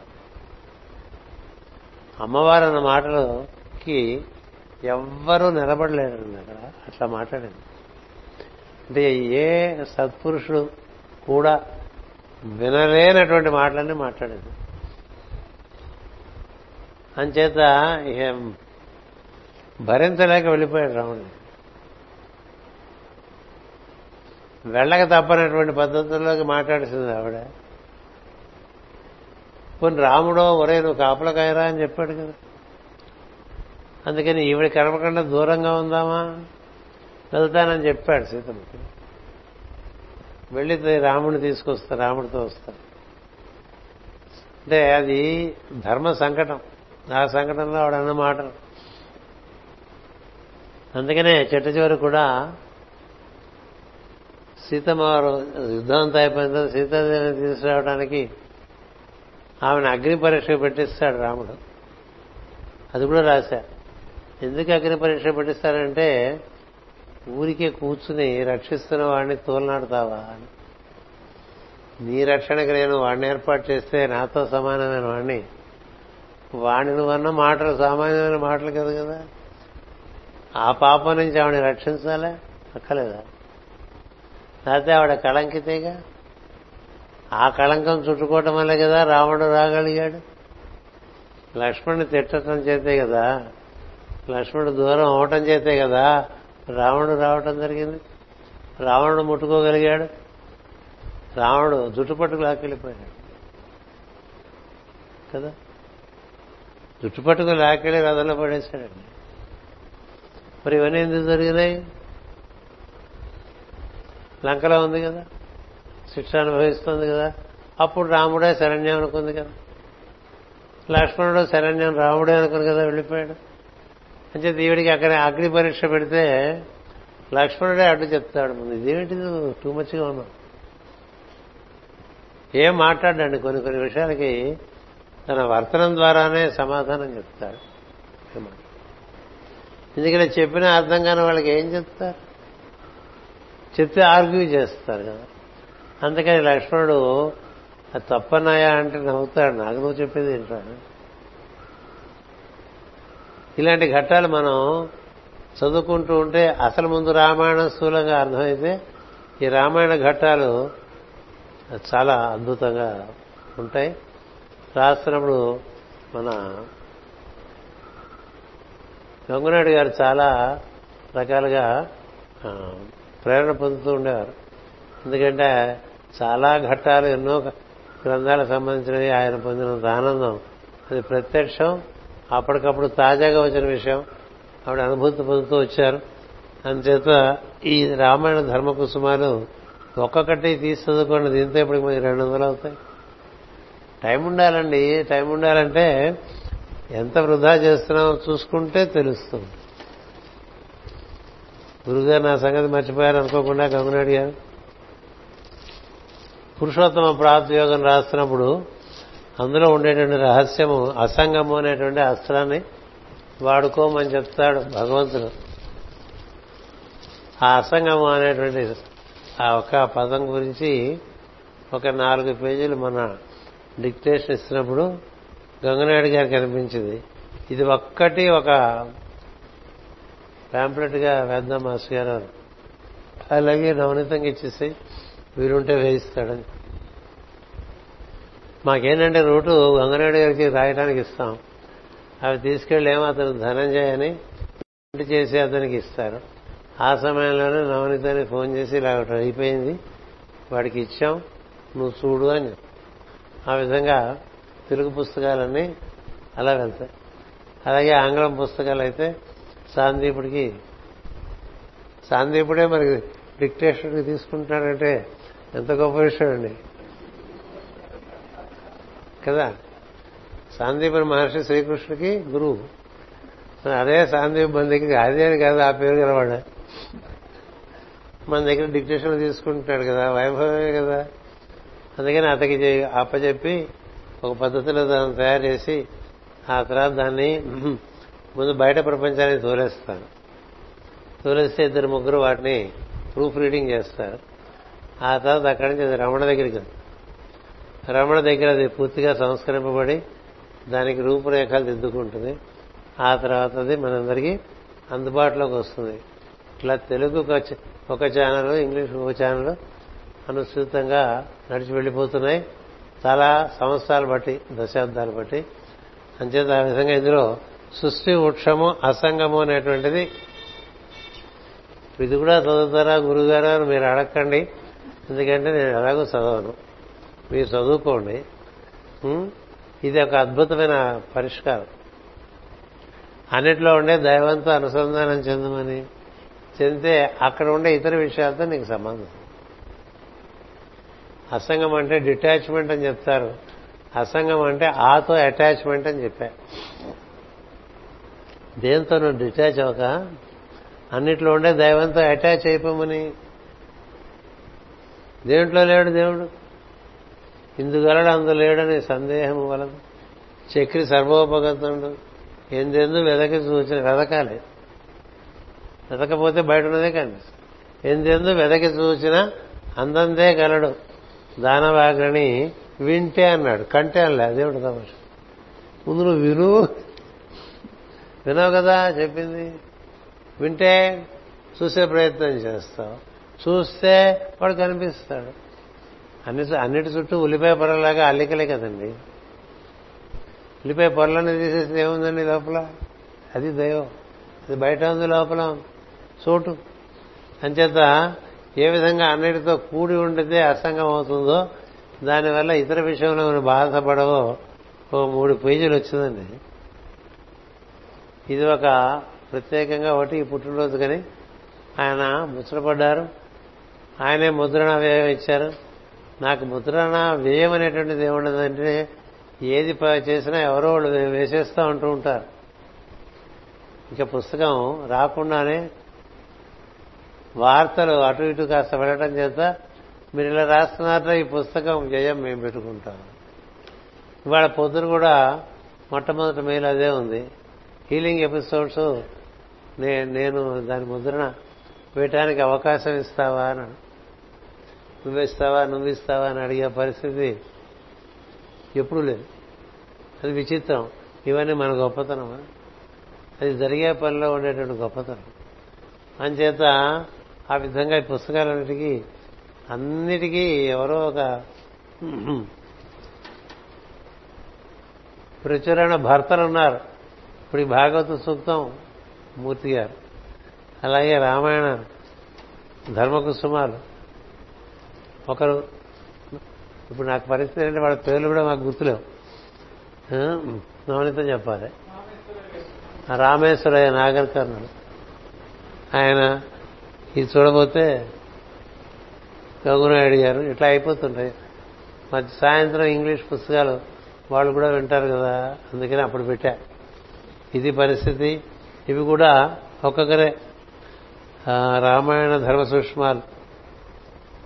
ప్యాంప్లెట్. ఒకటి నవనీతం. ధనంజయ కూడా ఒకటి ఇచ్చేయండి. ఇందాక మీకు ఇదే ఇచ్చానా? అది ఇచ్చానా? అలాగే గంగనాయుడు గారు ఆయనకి రెండు ఇచ్చేసానా? మనకి రాజమండ్రి నుంచి ఈ పుట్టినరోజు కానీ వచ్చిన సోదర బృందం ఉంది. శర్మ గారిని వచ్చి ఇది తీసుకోవాల్సిందిగా కోరుతున్నాం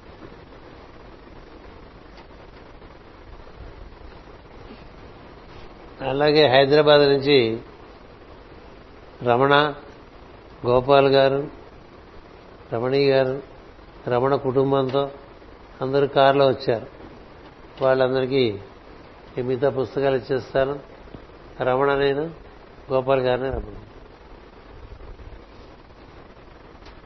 చాలా సమయం అయింది అంచేత మీరందరూ కింద పలహారం ఏర్పాటు చేశారు. తప్పకుండా తీసుకుని వెళ్ళండి. ఇటువంటి విషయాల్లో కరోనా ఏం చేయదు. మీరు ఆ కాస్త నమ్మకం దేవుడి మీద ఉంచండి. ఇండియాలో జరిగేటువంటి ఆహార స్వీకరణ మనకు జబ్బు చేస్తున్న భావన మనకు ఉందంటే మనం చాలా భయంకరమైన మనసుతో ఉన్నాం గుర్తుంటాం శుచి ఉన్న చోట అశుచి చేరదు. అందుచేత మనం ఇంత బాగా కార్యక్రమం చేస్తున్నప్పుడు ఇక్కడ అదృశ్యంగా కూడా చాలా మంది ఉంటారు. వాళ్ళ దృష్టి మన మీద వాళ్ళ దృష్టి మన మీద ఉండగా మనకి వాడి మీద దృష్టి ఉండదు. కదా? అంచేత ఇది ఒక కార్యక్రమం జరుగుతున్నప్పుడు పవిత్రత ఎక్కువగా ఉంటుంది. చెప్పబడుతున్న విషయం కూడా దివ్యమైన విషయం అయినప్పుడు ఇతర విషయంలో చేరవు. అందుచేత మీరందరూ తప్పకుండా ఈ పొద్దున ఈ సాయంత్రం అందించబడేటువంటి పలహారం స్వీకరించండి. దానివల్ల మీకు జబ్బు రాదు ప్రసాదం అంటే అర్థం ఏంటంటే దైవ స్పర్శ పొందినది అని అర్థం. ప్రసాదు అని పేరు పెట్టుకుంటారు కదా వాళ్ళందరూ దైవ స్పర్శతో ఉన్నవాళ్ళని అర్థం. ఉందో లేదో వాళ్ళు చూసుకోవాలి. అంచేత తప్పకుండా తీసుకోండి. ఒక మధ్యాహ్నం భోజనాలు తప్ప మొత్తం అంతా వాళ్ళు అనుకున్నట్టుగానే పుట్టినరోజు వేడుకలు జరిగిపోతుంది కదా? ఎంచేతంటే మనం ఆపుదామంటే కొన్ని ఆగవు. ఎంత నిర్లిప్తంగా చేద్దామన్నా కొన్ని తప్పవు. అంచేత తప్పించుకునే ప్రయత్నం ఎందుకు ఇంకా వదిలేస్తే అంచేత ఈ విధంగా ఈ కార్యక్రమం ఉదయం ముగిసింది. స్వస్తి.